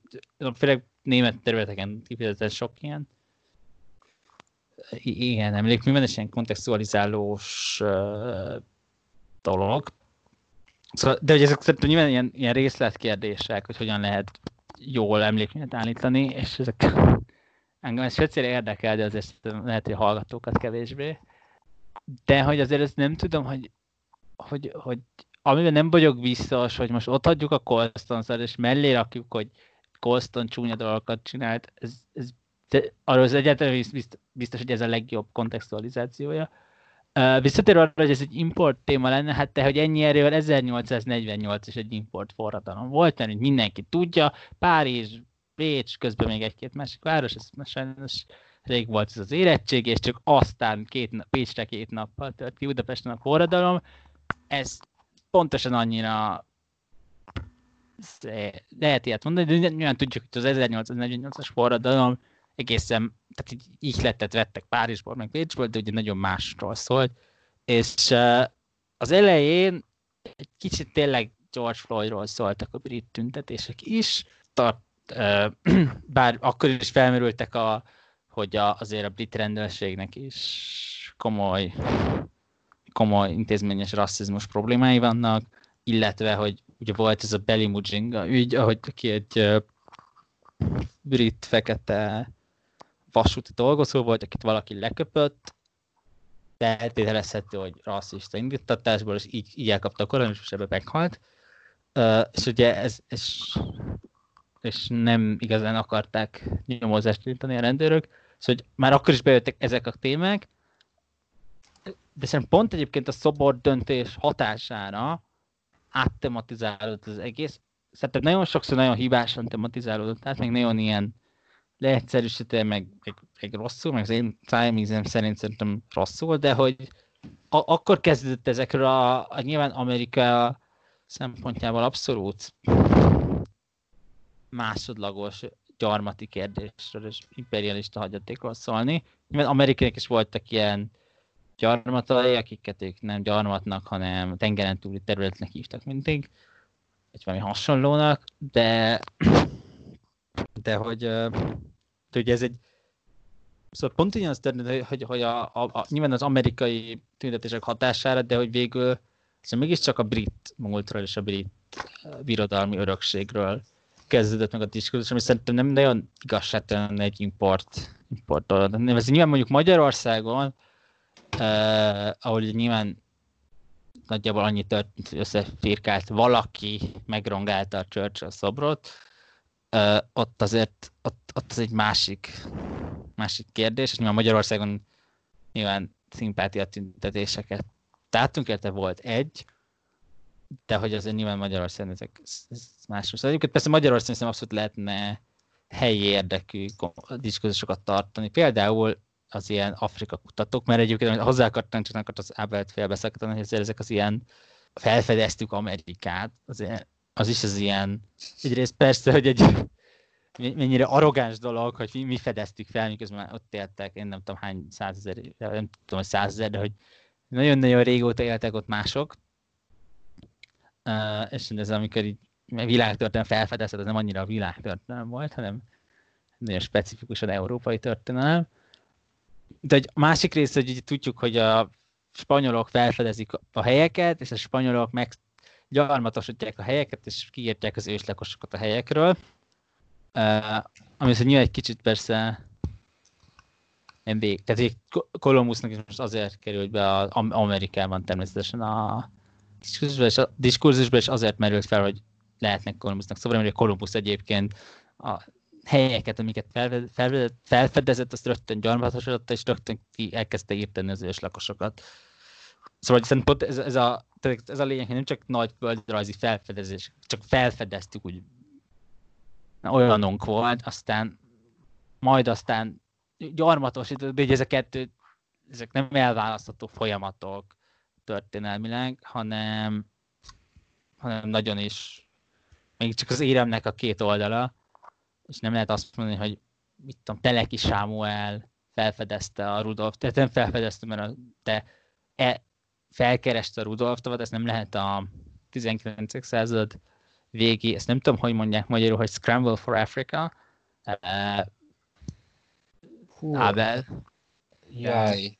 Um, Afrika gyarmatosítás, 19. század végi gyarmatosításnak kontextusát kiragadni, és akkor most, most találtunk egy magyar kontextus például, de nyilván Magyarország nem sosem tartozott a legdurvább gyarmatosító nagyhatalmak közé, legalábbis a tengeren túl semmiképp, de, de hogy azért, azért le, lehet, hogy fel lehet nevetni kérdését. Főleg, mert azért az osztrák-magyar monarchiának voltak gyarmatai egy, kettő, másfél.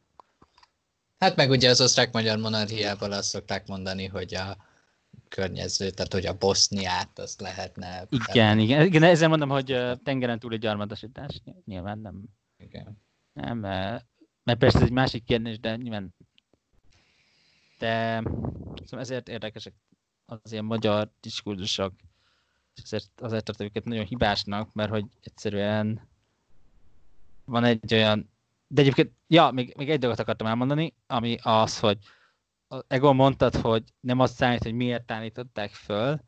Van egy, ugye a mostani londoni lakásomtól elég közel található, elég közel, két kilométerre található uh, Gladstone szobor, ami arról nevezetes, és majd elküldöm a cikket, hogy berak, ami, ami, ami én is találtam ezt az infót, hogy berakassuk a, az ilyen leírásba, hogy, uh, hogy ezt a szobrot, ezt nagyjából rendszeresen meg szokták rongálni, és nem azért, mert a rongálók azok különösebb Gladstone ellenesek lennének, vagy negatívnak tartanánk Gladstone örökséget, hanem azért, mert ezt a szobrot ezt egy gyufa, gyufa árus, nem, gyufa gyáros építette, azért, mert a gyufa gyártásnak az ilyen munkavédelmi előírásait azt a Gladstone kormány nem súlyosította, és ugye a gyufagyártás ez egy veszélyes dolog, mert foszforral dolgoznak, és, és hogy ugye azt, hogy és ugye ebbe bele is haltak emberek, főleg nők, és ugye ezért, ezért, szok, ezért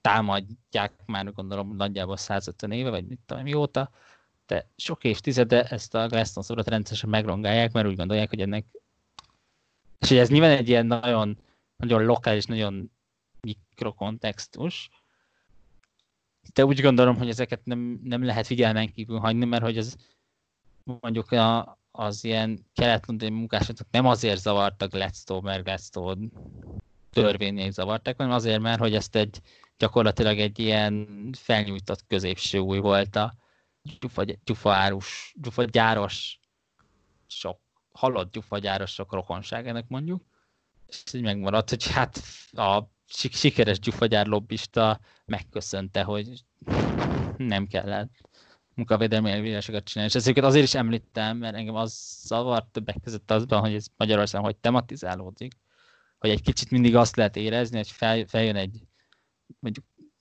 hazalövök, most a mércen kijött Tamás Gáspár Miklós írása, amiben ilyen Wikipédián két másodperc alatt cáfolható ténybeli tévedések vannak, és ameddig ilyen szintű írások jelennek meg Magyarországon, azok nem gondolom, hogy felelősségteljes dolog közszereplőknek így magyarázni, hogy de szegény Churchill nem is úgy volt rasszista, mert egyszerűen, hogyha ennyire, ilyen szinten nem is, nem is a kontextus, mert hanem ilyen Wikipédia tény, tény szinten vannak problémák, akkor nem, nem lehet azt, akkor azért az ilyen apróságokat, finomságokat, egy emlékezetpolitikai kérdés mindig meghatároz, ez egyszerűen nem, nem, nem lehet, nem, nem ismerik, és nyilván az olvasók sem ismerik, és akkor onnantól kezdve meg mi. Bocsánat, és mindjárt Ábel, csak egy kérdés, és szerintem ez előre mozdítja egy kicsit a diskurzust, és rövid leszek nagyon, hogy, hogy akkor szerintetek ezt próbáljuk megfogalmazni, hogy mikor oké egy szobordöntés? Tehát, hogyha én kimegyek, és a hősök terén ledöntöm a hétvezérnek a szobrát, mert így azt gondolom, hogy ők így... Szólj a... mikor. Tessék? De értitek, szóval de hogy, hogy én, én most fogom magam, most kimegyek és ledöntöm a hét szobrot, mert ők így nem tudom, hegyetlenek voltak és elpusztították az itt élő és virágzó avarkultúrát, tudod? Én most így döntök és ledöntöm minden hetet, akkor az oké? Okay? Tehát én nem látom azt az erkölcsi, erkölcsi nívót, vagy azt a, azt a határértéket, ami fölött már oké, okay, hogyha ledöntenek egy szobrot. Amerigo Vespucci tudjuk, rabszolgatartó volt, nem volt kereskedő, de rab, tartott rabszolgát, akkor nevezzük át Amerikát? Vagy oké, hogy ledöntik itt a Churchill szobrot? Vagy, tehát, hogy én még nem látom, nem itt a, a te, te, te, vagy összefirkálják. De oké lenne, ha ledöntenék? Tehát, hogy itt még nem látom annyira a, a, a, az álláspontotokat, és kíváncsi lennék. Jó, ez szerintem egy teljesen jogos kérdés. Én ugye mondtam, hogy szerintem, hogyha választani kell, akkor inkább kontextualizáljuk és ne ledöntsük, de mondtam, hogy ha már ledöntsük, hogyha már el kell távolítani, akkor, akkor a ledöntés az azért menőbb, meg vizuálisan sokkal több szimbolikus üzenetet tud átadni, és nyilván én értem a, a, a, az érvrendszert, hogy hogyha egyet ledöntenek, akkor már ez azt jelenti, hogy más ledönteni is oké. Okay. Ebben így igazad van, és lehet mondani, hogy inkonzisztens az érrendszerem, de mondom még egyszer, én azt gondolom, hogyha muszáj lett volna visszamenni az időben, és én döntök, akkor inkább kontextualizálni kellett volna, de, de hogy értem, tehát hogy, hogy a tüntetéseknek ugye az a lényege, hogy nyilván, hogyha valaki a, akármelyik parlamenthez például kimegy kiabálni, akkor nem az épületre kiabál, meg nem,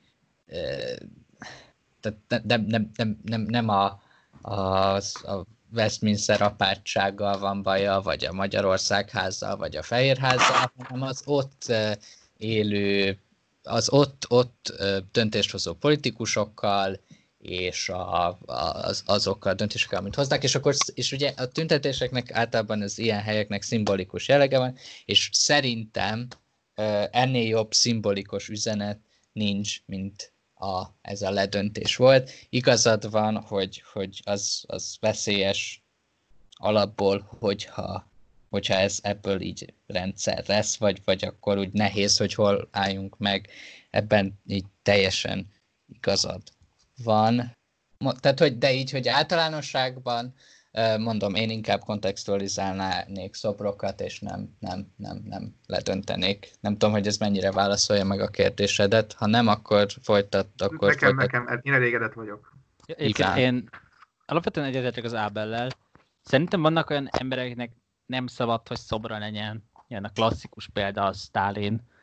És akkor, hát most ha, most az, nyilván van ez a múzeumba tegyük-e kérdés, mondjuk Magyarország, hogy ez történt a, az ilyen különféle szocializmus kora, kori propagandaszorokat, tehát a Lenin szobrokat és barátait egy elvitték a szoborparkba, hogy ott aztán egy múzeum, hát ez egy szabadtéri múzeum, de csak egy múzeumi környezetben átkont, ez egy átkontextualizálás a műalkotásnak, onnantól ez az nem Lenin dicsőítése, meg nem, tudom én, Osztyapenko tábornok, vagy kapitány dicsőítése, hanem egy történelmi emlék, ami valaha ott volt, és most már, most már nincs ott, de azért megőriztük, hogy valaha volt egy ilyen. szóval nyilván ennek vannak, és egyébként én a magam részéről azt támogatnám, hogy ezt a Colston szobrot ezt állítsák ki valahol, egy múzeumban, nem tudom, hogy Bristol múzeumban, de mondjuk a Város Történeti Múzeumban rakják ki, írják le, hogy ki volt ez a csávó, mi, csávó, hát ki volt ez az ember, és mi lett, meg a szobor történet, szóval őket abszolút ez, ez a helyes, ezzel a szoborral most már. De egyetetek, hogy azért alapvetően kontextualizálni érdemes, kell, lehet. Igen, csak van az, ami, amire ez, ez nem igaz. És hát szerintem, amire egyébként írtam a, a, a, az említett mércés cikkemben is, vagy nem tudom, hogy ti olvastatok el, én egyet uh, olvastam tőled. Én, egyet, én nem írta, egyet írtam. Ez Walter Benjamin allúzióztam a címben, ha arra gondolsz. A... Egyébként egy, egyet írtam meg eddig. Uh, szóval, hogy, hogy uh, szerintem a magyar, a Magyarországban szerintem mondjuk 2010-ig sokkal jobban állt, hogy, hogy szerintem eleve magát a szobor műfajt, ami mondjuk így a mostanában ez az ilyen szent ábrázolásnak az ilyen szekularizálása, hogy kirakjuk a harcos fejjel bámuló churchill Ez más kérdés, hogy nem láttam még, hogy a Churchill ilyen arcot vágna, de hát úgy, mint a londoni szobrán, szóval ez az ilyen három méter magas, négy méteres talapzaton műfajt kellene szerintem őket átgondolni, mert hogy ezzel nem lehet hiteles történelmi reprezentáció, mert nincsenek ilyen szent életű történelmi szereplők, akiket így heroizálni lehetne. Nyilván egyébként az is érdekes, hogy változott meg a hősöknek a mondjuk a, köz, a ókor képességre a hősök azok ilyen vadállatok voltak, mint Achilleus, aki ugye simán meggyilkolta, aki nem tetszett neki. De ez szinte egy nagyon messze kérdés, szóval szerintem nyilván erről van szó, és hát nyilván, hogy mondjam, tehát nyilván nem gondolom, hogy Árpád vezérnek tölnie kéne, de ugyanakkor rohadt tartom, hogy még mindig kalandozó hadjáratokról beszélünk, miközben azért, legyünk őszinték, ezek alapvetően ilyen fosztogatások voltak, meg valószínűleg gyilkosságok és nem erőszakok, és hogy ezt így tök jó, kalandozásnak hívjuk, csak azért, azért, azért nézzünk szembe, hogy itt, itt, itt ez nem ilyen, és ugyanez a baj mondjuk, hogy nagy földrajzi fel, hát ezért nem nagy földrajzi felezések voltak, hanem a európai gyarmatosítás, hát a gyarmatosításnak a kezdete, és eddig ezt így úgy, úgy hivatkozunk rá, hogy felfedez. Ami ugye eleve egy érdekes kérdés, hogy felfedeztük, tehát hogy ki, meg kinek, meg hogy. Addig ezeket sokkal nehezebb beszélni, mert ugye egyébként uh, az számít, hogy hogyan beszélünk róla, hiszen ezért, uh, mit tudom én, igen, szóval számít, hogy hogyan beszélünk, hiszen ezért jó, hogy rabszolgasáról beszélünk, és nem, én nem tudom uh, lánccal való munkára bírásról De szóval én szeretem hozzá. Nyilván én se gondolom, hogy minden szobrot le kell dönteni, és egyébként azt sem, abból sem vagyok meggyőződve, hogy mondjuk ott a felmerül, szerintem hogy pont Rhodes, tehát a Rhodes szobor eltemetését ezt én támogatom, most azért a, az ilyen vadabb példákat, azokat nem feltétlen, csak szerintem ez és ne, például nem, nem, nem jó, hogy úgy beszélünk mondjuk Jeffers, hogy jaj, de szépen írt a szabadság. Jó, hát rabszolgály is volt, de szépen írt a szabadság, mert szerintem, uh, ahogy egyébként ezt a Charles Mills nevű filozófus is írja, és egyébként Abel is szerintem így. De Charles Millsnek van egy nagyon-nagyon jó cikke a témában, egy kortárs filozófus, azt hiszem jamaikai, de ebben nem vagyok teljesen biztos, hogy ugye pont az ilyen, pont a fehér felsőbbrendűség ott kapcsolódik össze mondjuk a, a, az én humanista felvilágosult erkölcsön, hogy ez tök jó, hogy minden ember szabadnak születik, csak akkor mi van a manifest nem szabadnak született, vagy legalábbis már szabadságától mindenképpen megfosztott rabszolgával, akit ezek az, akiket megvásárolsz, és itt, ahogy Ábel is említett, itt, itt jön be az, hogy ilyen, erre alakult, hogy ez nem is igazából, az nem is annyira ember, hiszen, és ugye ez benne is van, azt hiszem az amerikai alkotmány, hogy a rabszolgák azok csak három ötöd embernek számítanak a népszámlálásban. Valami hasonló. Egon, arra kérek, hogy válaszold meg a saját kérdésedet. Hogy mikor oké ledönteni egy szobrot saját preferenciáim szerint? Uh-huh. Én szerintem nem oké. Tehát ez, én azt gondolom, hogy ez nem, nem a dolgoknak az elintézési módja. 56 Stalin szavor, tudom, hogy ez a legsarkosabb példa, de hogy akkor sem oké? Okay? Tudtam, hogy ezt, ezt, ezt említeni fogjátok, és nyilvánvalóan azért, mm, azért sarkos a példa, mert jó, most én nyilvánvalóan egy ilyen liberális demokráciában gondolkodtam, mint kontextus. Azért azt látni kell, hogy én, jó, akkor úgy fogalmazok, hogy liberális demokráciában én azt gondolom, hogy nem oké, hogy az ember saját politikai preferenciája szerint kimegy és ledönt egy szobrot. Azért a, a rákosi rendszer, ami egy elnyomó diktatúra, ott, ott erősnek érzem a párhuzamot, de valóban végül is a helyesbítése sarkalott, úgyhogy jó is, hogy ezt a példát behoztad, Iván. Én azt gondolom, hogy liberális demokráciában ez nem oké, mert nem ez a dolgoknak az elintézési módja.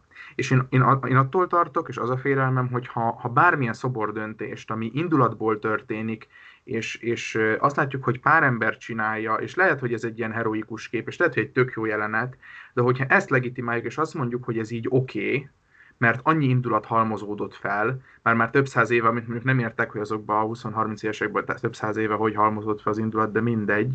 Hogyha ezt legitimáljuk, és azt mondjuk, hogy, hogy, hogy mehet, akkor hol ér véget a folyamat?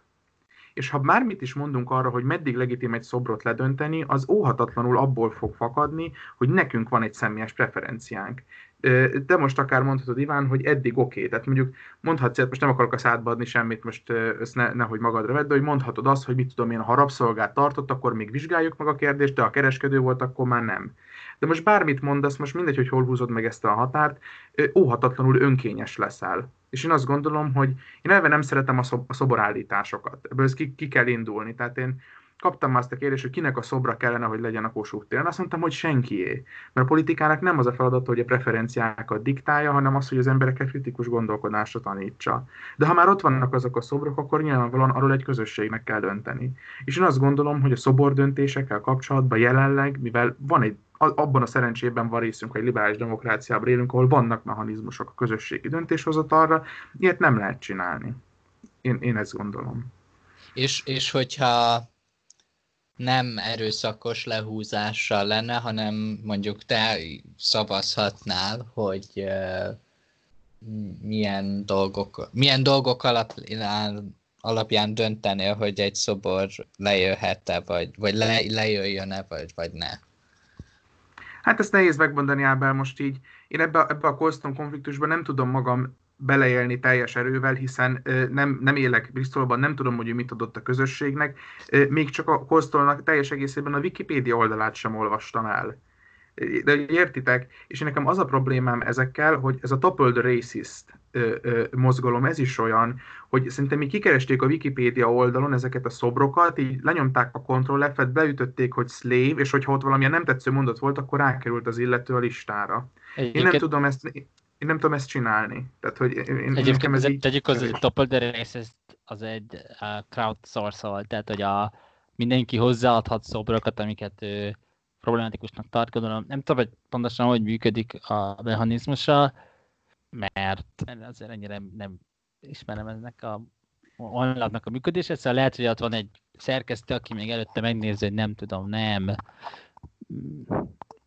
Nelson Mandelát volt trollkodja őket valami uh, neonáci, hanem hogy itt, itt tényleg valami faktualitás van a dolognak, de hogy ezt leszámítva nem gondolom, azért legyünk hogy nem az van, hogy itt valaki otthon ül és unalmában rasszista szobrokat vadászik szerte a UK-ban, hanem az van, hogy emberek, nyilván valószínűleg leginkább akik helyben érdekelt emberek, egyenként rakosgatják oda.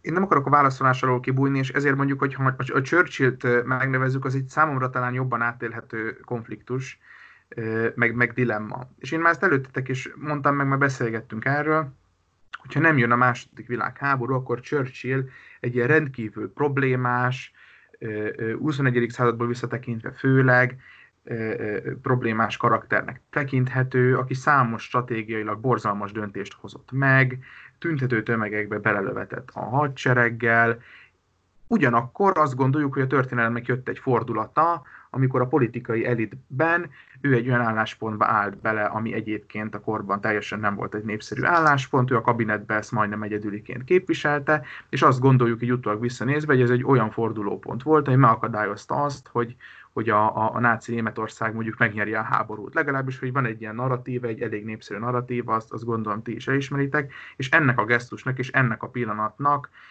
az emberek azt gondolom, hogy szobrot állítanak, vagy ezek a szobrok legalábbis mondjuk a britek ennek a pillanatnak szobrot állítanak, és én azt gondolom, hogy személy szerint, ez, vagy személy szerint azt gondolom, hogy ez oké. Okay. De ez, egy, de ez egy személyes preferencia, és én nem tudok itt most általános szabályokat mondani erre, és így elvonatkoztatni konkrét életművektől. E, ezért nehéz ez. Ezért nehéz ez. De az, hogy az én személyes preferenciáim döntsék el azt, hogy egy szobordöntés oké okay, vagy sem, ha, ez, ha itt nem, nem hallgatunk meg másokat, én, én azt nagyon elvetendőnek tartom, és, és, és őszintén szólva veszélyesnek.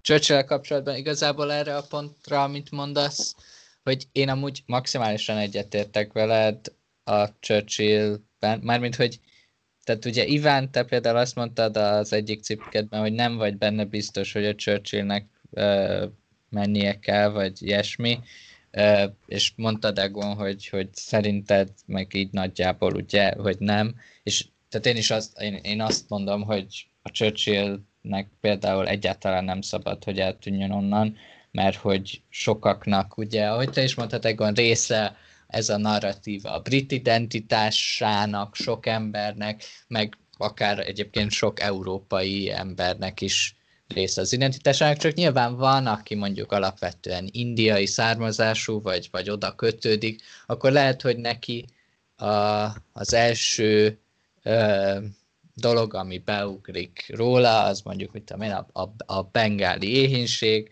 amikor két millió, két-három millió indiai halt éhen. És igazából itt, itt jön be az, amit, és egyébként meglepődtem, mert itt azért nagyjából volt valami konszenzus a szobrok általános hasznosságával kapcsolatban, hogy vagy inkább nem hasznosságával kapcsolatban, hogy igen, csak ugye ez a, az a két-három millió indiai, a, aki éhen halt, az azért halt éhen, mert a Churchill azt mondta, hogy az európai fronton harcoló katonáknak ételt kell juttatni, és azt öm, le kell aratni, és az Indiából is elvinni azt a maradé, azt az ételt, ami van, annak ellenére, hogy ez a helyi társadalomnak nem.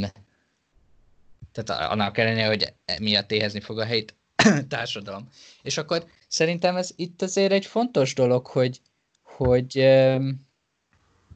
tehát az a narratíva, hogy Churchill megmentett minket a nácizmustól, az nem csak, hogy igaz, de azzal egy, és nem, az, azzal együtt igaz, hogy ugye az éhins, indiai éhínségben nagy része volt, de, de azáltal, hogy Indiában halára éhezett két-három millió ember, az, az, meg le, az meg azt eredményezte, hogy Európa nincs uh, náci uralom alatt. És ez amúgy egy rohadtul nehéz és komplex téma. De hogy, bocs, hogy, mi, hogy, egy, hogy egy, szó, bocs, mindjárt befejezem, amit egy um, szobor egyszerűen így önmagában nem tud szerintem kommunikálni, de ettől függetlenül ezért gondolom, hogy kontextualizálni kell ezeket a szobrokat. Hogy lehet, hogy, hogy nem tudom én, a Bristoli kikötő és a Bristol szépsége a rabszolgasság miatt van, de akkor, hogyha élvezzük a szépségét, akkor emlékezzünk meg arról, hogy ez miért van, és hogyha élvezzük, ugye, és tudjuk, hogy nem élünk náci uralom alatt, akkor ezt úgy is fel lehetne használni ezt a Churchill szobrot, hogy igen, nem élünk náci uralom alatt, és gondolkozzunk el rajta, hogy ez egy picit azért is van, mert három millió indiai éhen halt. Hát meg, ha már, akkor szerintem, szerintem ha már mindhárman kelet-európaiak vagyunk, ugye itt nem csak 3 millió indiairól van szó, hanem 40 év, 45 év kelet-európai szovjet uralomról például, ami, ami azért, tehát még a britek, a britek is borzal, van egy borzalmas álságos, álságos eszem, amikor kiállnak, hogy ők a világba kiterjesztették a, a szabadságot, de, de azért, amikor ilyen magyarok leírják, hogy ők mennyire szeretik Churchill-t, mint a szabadság, általános hírnek. És egyébként lehet tisztelni churchill a háborús miniszterelnöki tette miatt. Egyébként én annyira nem értek a hat történethez, szóval most egyszerűen nem tudom, hogy Churchill mennyire sikeres. Nyilván nagyon nem fogom eltagadni a, a nyilvánvalót, hogy Churchill egészen kiváló beszédeket tartott, tényleg ezek nagyon hozzá tudott járulni ahhoz, hogy a, a britek mondjuk kitartsanak a angliai csata idején, Blitz idején. De, de hogyha mondjuk belegondolunk, hogy azért mégiscsak ennek a, a győzelemnek az lett a következménye, hogy mondjuk Magyarországon kiépült egy eleinte sztálinista, aztán, aztán a enyhülő, de mégiscsak egypárti diktatúra, azt szerintem erről magában kontextualizálja ezt a győzelmet, és mondjuk én amikor felmerült ezt a kérdés, hogy Churchill győzelme mennyiben terjesztette ki a szabadságot, hát hogyha belegondolunk, mondjuk 1930-hoz képest Churchill, tehát a második világháború után mondjuk a, a, a liberális demokrácia kiterjedt még Olaszországra és uh, Ausztriára, ahol ugye azért a 30-as években már bőven nem volt demokrácia, de cserébe meg mondjuk Csehszlovákia viszonylag demokratikus volt a két világháború között, az ugye elment Sztálinistába, meg a kelet-németország, szóval ugye, és egy belegondolsz, akkor ugye itt nyilván, és nagyon tiszt, nyilván főleg zsidóként azért nem fogom eltitkolni, hogy én azért bármikor gondolkodás nélkül Stálint választanám Hitler felett, de azért nem tartom tartatónak ezeket a az ilyen narratívákat, amik arra épülnek, hogy Churchill világháborús győzelme valami hihetetlen szabadságmozgalom volt. Nyilván nagyon fontos, hogy a mint brit miniszterelnök Nagy-Britanniát megvédte a náci megszállás alól. Egyébként jelentős részben az akkori munkáspárti vezetés támogatásával, mert hogy felmerült, hogy a torik körében népszerűtlen, azért pont ilyen náci kérdésben Churchill közelebb állt a 30-as évek munkáspárti vezetéséhez, mint a 30-as évek tori vezetéséhez, akkor ő ugye egy ilyen belső, belső ellenzék volt. De, de hogy azért nem szabad elfelejteni, hogy ennek volt egy ára, a következmények tekintetében is volt egy ára, és hogy ezt az ilyen szerintem nagyon káros Angliában létező narratívát, hogy most megünnepeljük VD-en, hogy me- mekkora rohadt nagy szabadságot hoztunk mi el a világnak, hát azért, azért nem. És azért voltak, a, az egyébként persze sajnos soha be nem tartott 50-50 százalékos egyezgetések kelet-európai országok érdekszféráira, és ezek, ezek ugyanúgy hozzátartoznak Churchill munkásságához. Ez más kérdés, hogy persze az Magyarország nagyon jól járt volna, hogyha, hogyha ki lett volna kényszerítve az, hogy 50 százalék az brit érdekszféra, és csak 50 százalék szovjet érdekszféra, mert akkor sose lett volna rákosi rendszer, de hát ezt nem lehetett betartani. Egon, még valamit esetleg? Szerintem, szerintem ezt körbejártuk, vagy részemről biztosan. Jó, már csak igazából egy dologra gondoltam, hogy ugye ezt a kultúrharcot, amit így most besz, amiről most beszéltünk, és az erről való társadalmi konfliktusokat, amik így felmerültek. Szerintetek az elmúlt hetekben jól kezelte a brit kormány, vagy nem? Hozzám, hozzám tweetek jutottak el leginkább, ahol így a Boris Johnson azt mondta nagyjából, amit a, mondjuk a, a, a Macron mondott, hogy a történelmünket már pedig nem írhatjuk felül. Én olvastam olyan narratívát, ami, ami hát kicsit rossz indulatú, hogy így a, a Brexit szavazásnak a, a, az egyes oldalai nagyjából jól reprezentálják azt, hogy ehhez a kultúrharcos kérdéshez a bizonyos szavazói körök hogyan állnak, és azzal, hogyha a, a konzervatívok be tudnak állni az ilyen kultúrharcnak arra az oldalára, ami inkább így a, az elnéző a, a gyarmati múltal kapcsolatban, akkor ezeket a szavazókat meg lehet tartani. Most nyilván ez egy ilyen elég e, e, rossz értelmezés. Én, az, én azt gondolom, és ezt kevés helyről hallottam, hogy, hogy az ilyen szobor döntésekkel kapcsolatban, amiknek nincsen demokratikus legitimitása, én azt gondolom, hogy zéró toleranciát kell, kell mutatni, és így ilyen alapon, így, ha úgy tetszik, ilyen Fox News-os beszélőfejként így azt is mondhatnám, hogy szerintem itt nem, nem biztos, hogy elég kemények. Én egyébként mondom, egyetértek például a Bristoli rendőrkapitányjal, aki abszolút mondta, hogy azért ezt mégse várhatják el, hogy majd a rendőrség ott saját és mindenki más testi épségét veszélyeztet, majd rabszolgatartókat, kereskedőket, bocsánat, védeni. Ez az utolsó pontra mondod. És ugye azért ezt tegyük hozzá, hogy pontosan ennyi volt szabad döntés, és hogy uh, egyébként minden Egyébként tegyük hozzá, hogy Churchill szobrát rendszeresen szokták tüntetéseken összeférkezni, ez nem egy ilyen újdonság.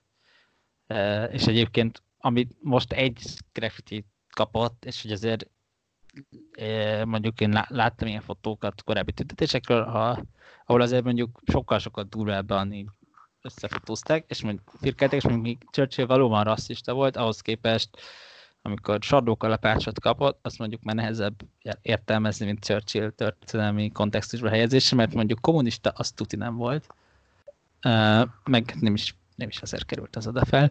De hát lényeg, és egyébként mondjuk a budapesti Churchill szobrot is megrengeltek, mert amúgy érdekességképpen akkor azt fújták fel rá, hogy cionista volt, és egy Dávid csillagot. Egyébként Churchill ugyan voltak antiszemita megjegyzései, de amennyire tudom, támogatta a cionista mozgalmat, legalábbis így papíron.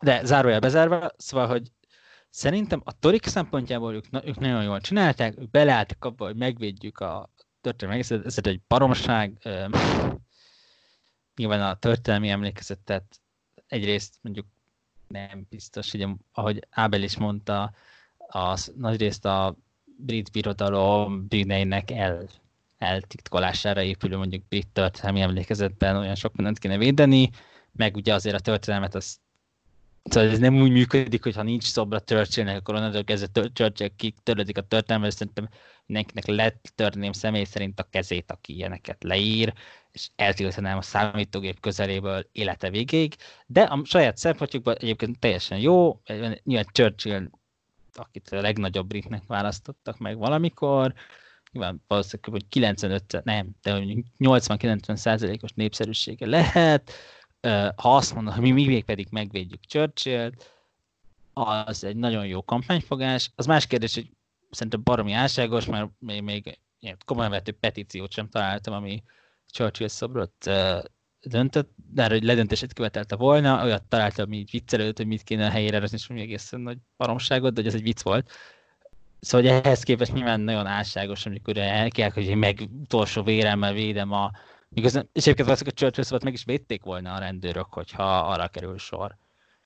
Uh, nyilván nem került rá sor, szóval nem tudjuk, de hogy, hogy azért ott, ott beavatkoztak volna a rendőrök, nem tartottak állandó rendőrsorfalat a Churchill szóval mellett, mert azt valószínűleg ennek voltak okosabb módja is a erőforrások elosztások, illetve ezt a következő heti tüntetésekre meg bedobozolták, ami, ami szerintem, egyébként a, ami szerintem rendkívül álságos, hogy szintén feláborítottak rakás tori, és arra is mond Churchill, hogy elterik a történet, hát szerintem, ha azt várják, hogy védjék meg a szobrot, én abszolút nem vagyok a szoborvédelem szakértője, de nekem ez egy viszonylag logikus megoldásnak tűnik, hogy akkor így elparikádozzuk, és akkor meg van védve. Az más kérdés, hogy persze akkor nem lehet megnézni, de mondjuk persze, és egyébként nem is csak a Churchill szabad parikádozták így el, De mondom, szerintem a Torik saját szempontjukból beraktak egy ilyen kultúrharcos narratívába, ahol az egyik oldalon a, a Churchill szobor védelmezőjének, a másik oldalon a Churchill szobor ledöntője. Ez más kérdés, hogy nyilván a Churchill szobor ledöntője azok szerintem egészen kérdéses, hogy léteznek-e, de hát nyilván ezt a kultúrot ez a torik meg fogják nyerni, mert, mert Churchillről van szó, nem Edward Colstorról, aki azon kívül, az emberek nagy részét nem érdekli, valószínűleg sokkal megosztóbb, és sokkal többen támogatnak a szobor eltávolítását. Szóval a saját szempontjukban szerintem abszolút jól döntöttek. Az más kérdés, hogy mondjuk a, az ilyen történelmi emlékezet szempontjaiból szerintem abszolút rossz, amit csinálnak jó, hogy ezt mondod, hogy, hogy azért fogják megnyerni, mert Churchillről van szó, hogy itt, itt szerintem ez egy nagyon ügyes kommunikációs trükk a részükről, hogy elsősorban nem, nem a Colston meg a rabszolgatartó szoborra mennek, hanem volt, van ez a kisebbség, aki a Churchill szobor fejét is akarja, és akkor ezt elkapták, és akkor úgy... úgy Bocsánat, most de... biztos, hogy ez tényleg lenne egy komolyan vehető kisebbség. Most nyilván mint hát erre az ellenkezőre is, de hogy, hogy valaki összefirkelte, vannak emberek, akik nem rajonganak Churchillért, de azért olyan, olyan komolyan vehető mozgalomként senki nem lehet látni, hogy, hogy gyülekeznek a viharfelők Churchill felett. Nyilván mondom, ez ugyanez, mint a vacak szálló, ahol valószínűleg egy BBC-s uh, döntéshozó elhamarkodottan hozott egy döntés, hogy ez rasszista, és akkor az is egy ilyen kultúrharcnak próbálták, a kultúrharcban érdekeltek, hogy, hogy itt a vacakszállóról van szó. Szóval nyilván senkit nem érdekelt a vacakszálló, és én szintén nem is láttam embert, aki megvédte volna a BBC döntését, vissza is került, de hogy azon ki, hogy én engem egészen meglep, hogy vannak emberek, akiket a vacakszálló különösebben érdekel 2020-ban, de ez ah. magánügy. Jó, akkor elnézést. De, de hogy nyilván itt is az, hogy persze nagyon könnyű arról, hogy a túltolt PC baloldal már a vatszakszálót is betiltana, de nem arról van szó, hogy, hogy a túltolt PC baloldal tiltana be a vatszakszálót, hanem az a valaki vagy valakik, akik abban a döntéshozó pozíción azt a döntést hozták, és egyébként a csúnya PC baloldal sem értett egyet. Szerintem itt hasonlóan ez van. De bocsi, hagyom, hogy befejezd. Igazából csak arra akartam kiukadni, hogy, hogy, hogy ez az ilyen, hogy észrevették, hogy kultúrharc, és akkor ezzel lehet valamit kezdeni.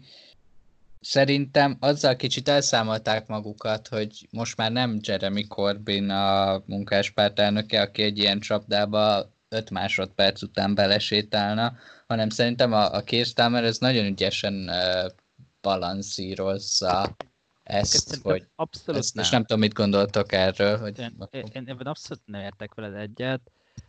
Szerintem Kirstermernek az lett volna a helyes balanszírozás, hogyha megkérdezik, akkor elmondja, hogy maradjon a Churchill szabad, és hogy pontosan ennyit hajlandó ezzel foglalkozni.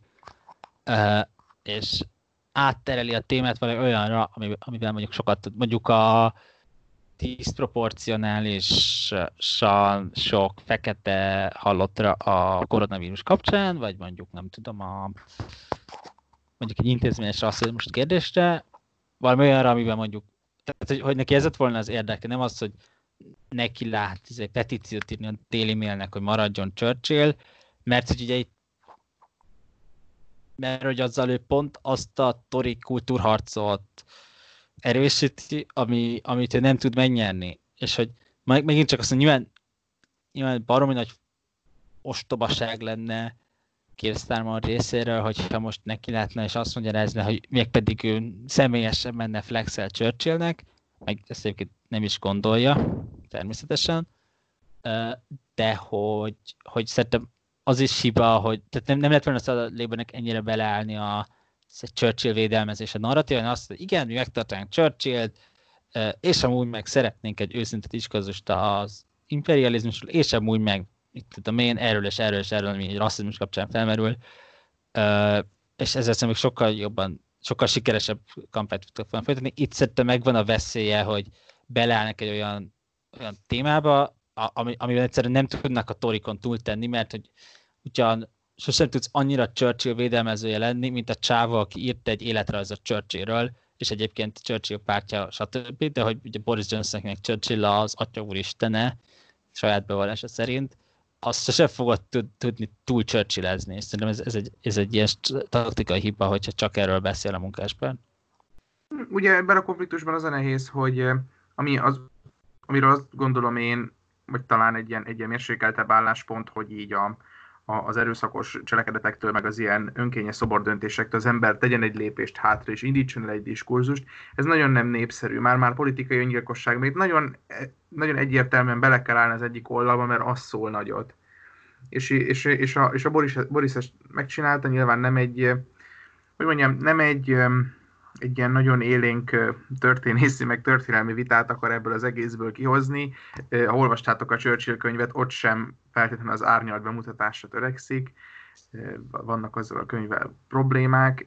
Én, én, a, én a Starmernek, így, amennyit olvastam nyilatkozata, az tényleg annyi volt, hogy mi inkább egy ilyen tori kompatibilis álláspont volt, vagy én legalábbis nem kaptam fel a fejemet rajta, hogy egyfelől a Churchill szobornak a védelmezése, másfelől meg másfelől meg az, hogy ilyen önkényes döntéseket nem nagyon kéne csinálni, ami nyilván érthető, mert a, a szobor döntögetők valószínű a szavazóbázisnak egy, egy, egy, hát egy, egy kisebbségét kép, képezik.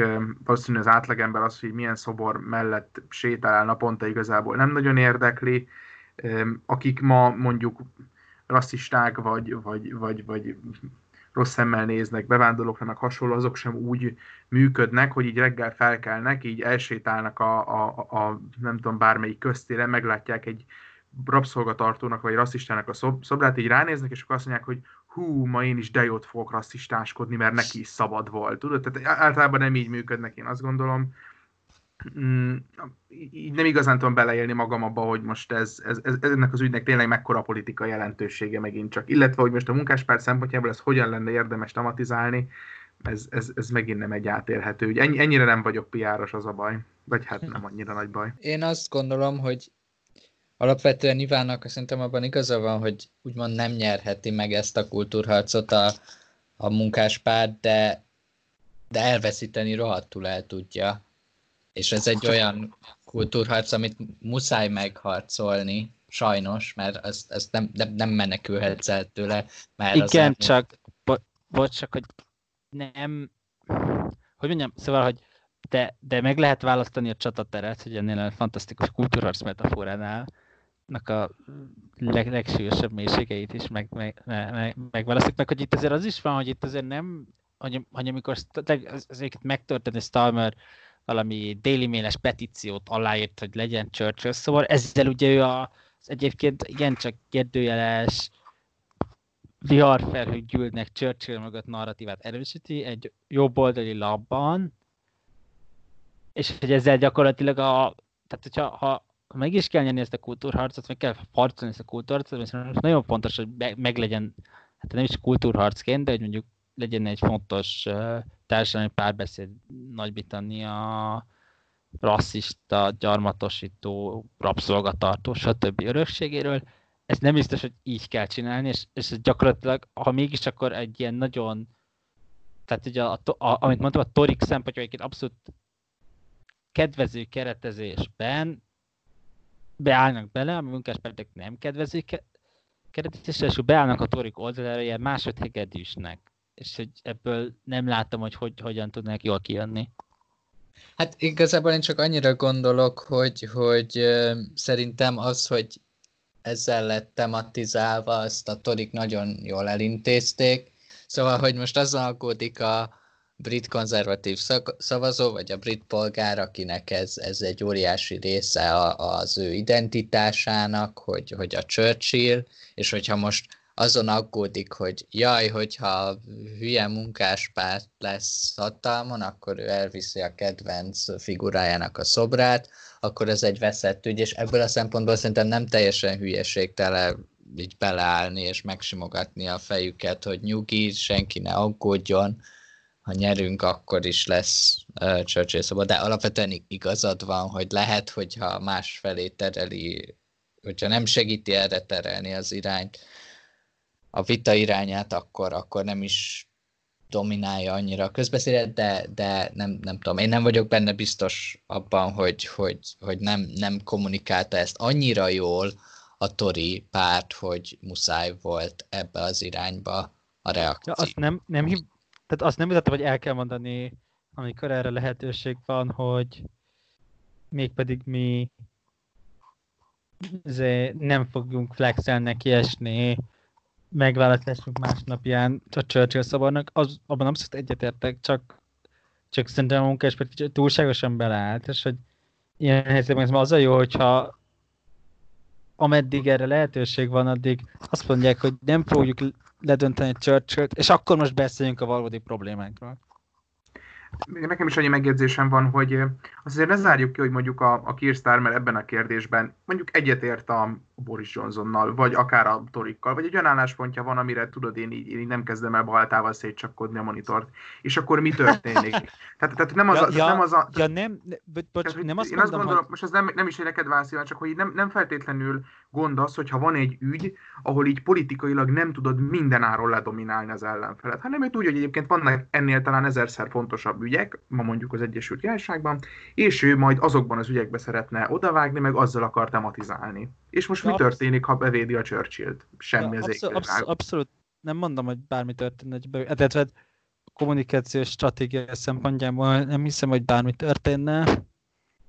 Csak azt mondom, hogy néha úgy éreztem, hogy a Starmer egy kicsit túlságosan beleáll, miközben, és, és nem is úgy áll vele, hogy valami nem tudom, szimbolikusan kiáll a Churchill szobor elé, és elmondja, hogy nem. Tehát valami ilyen megbékésen, nagyon néha kicsit, hogyha oldalt váltana a kultúrharcban, és ez nekem erre nem volt szimpatikus, de szerintem ráadásul nem is, nem is hatásos, hogy hogy mondjam. Nem vitattam, hogy Starmer szíve gondolja, hogy Churchillnek helyes szobra van. Mert hogy szerintem az lenne a meglepő, ezt nem így gondolná. Jó, akkor lehet, hogy ennyi volt, mert más nem nagyon van. A hallgatóknak is köszönjük, hogy meghallgattak minket, és majd jövünk valamikor megint. Lehet megint ilyen historizáló adást csinálni egyébként, akár egy kicsit, kicsit plusz, mert, mert most jön az uborka szezon, de, de így kiválasztani egy újabb miniszterelnököt, így kipécézünk, és, és őt szedjük darabokra, én, én ezt is támogatnám például. Nagyon olyan durák, és menjünk Pitte Youngerra, vagy valamilyen vicces dologra. Egyikük sem tud hozzászólni, csak az Ádám. Hát igen. De Jihá. szerintem lehetne itt egyébként. Akár Isten, egy csináljunk egy Remzi McDonald-et. lehetne itt a Gladstone-ról lehetne, a Lloyd George is lehetne egyébként, de akár nem tudom, a Tommy Blair is lehetne egyébként. Tommy is lehetne egyébként. Alsó, az Anthony Eden különadás. az, jó, az jó lesz, mert ott nagy koalíciók lesznek. Ezt a hülyét témában. Uh, akkor majd, hogy milyen része jövünk legközelebb, azt megbeszéljük. Uh, sziasztok! Hello! Sziasztok, köszi!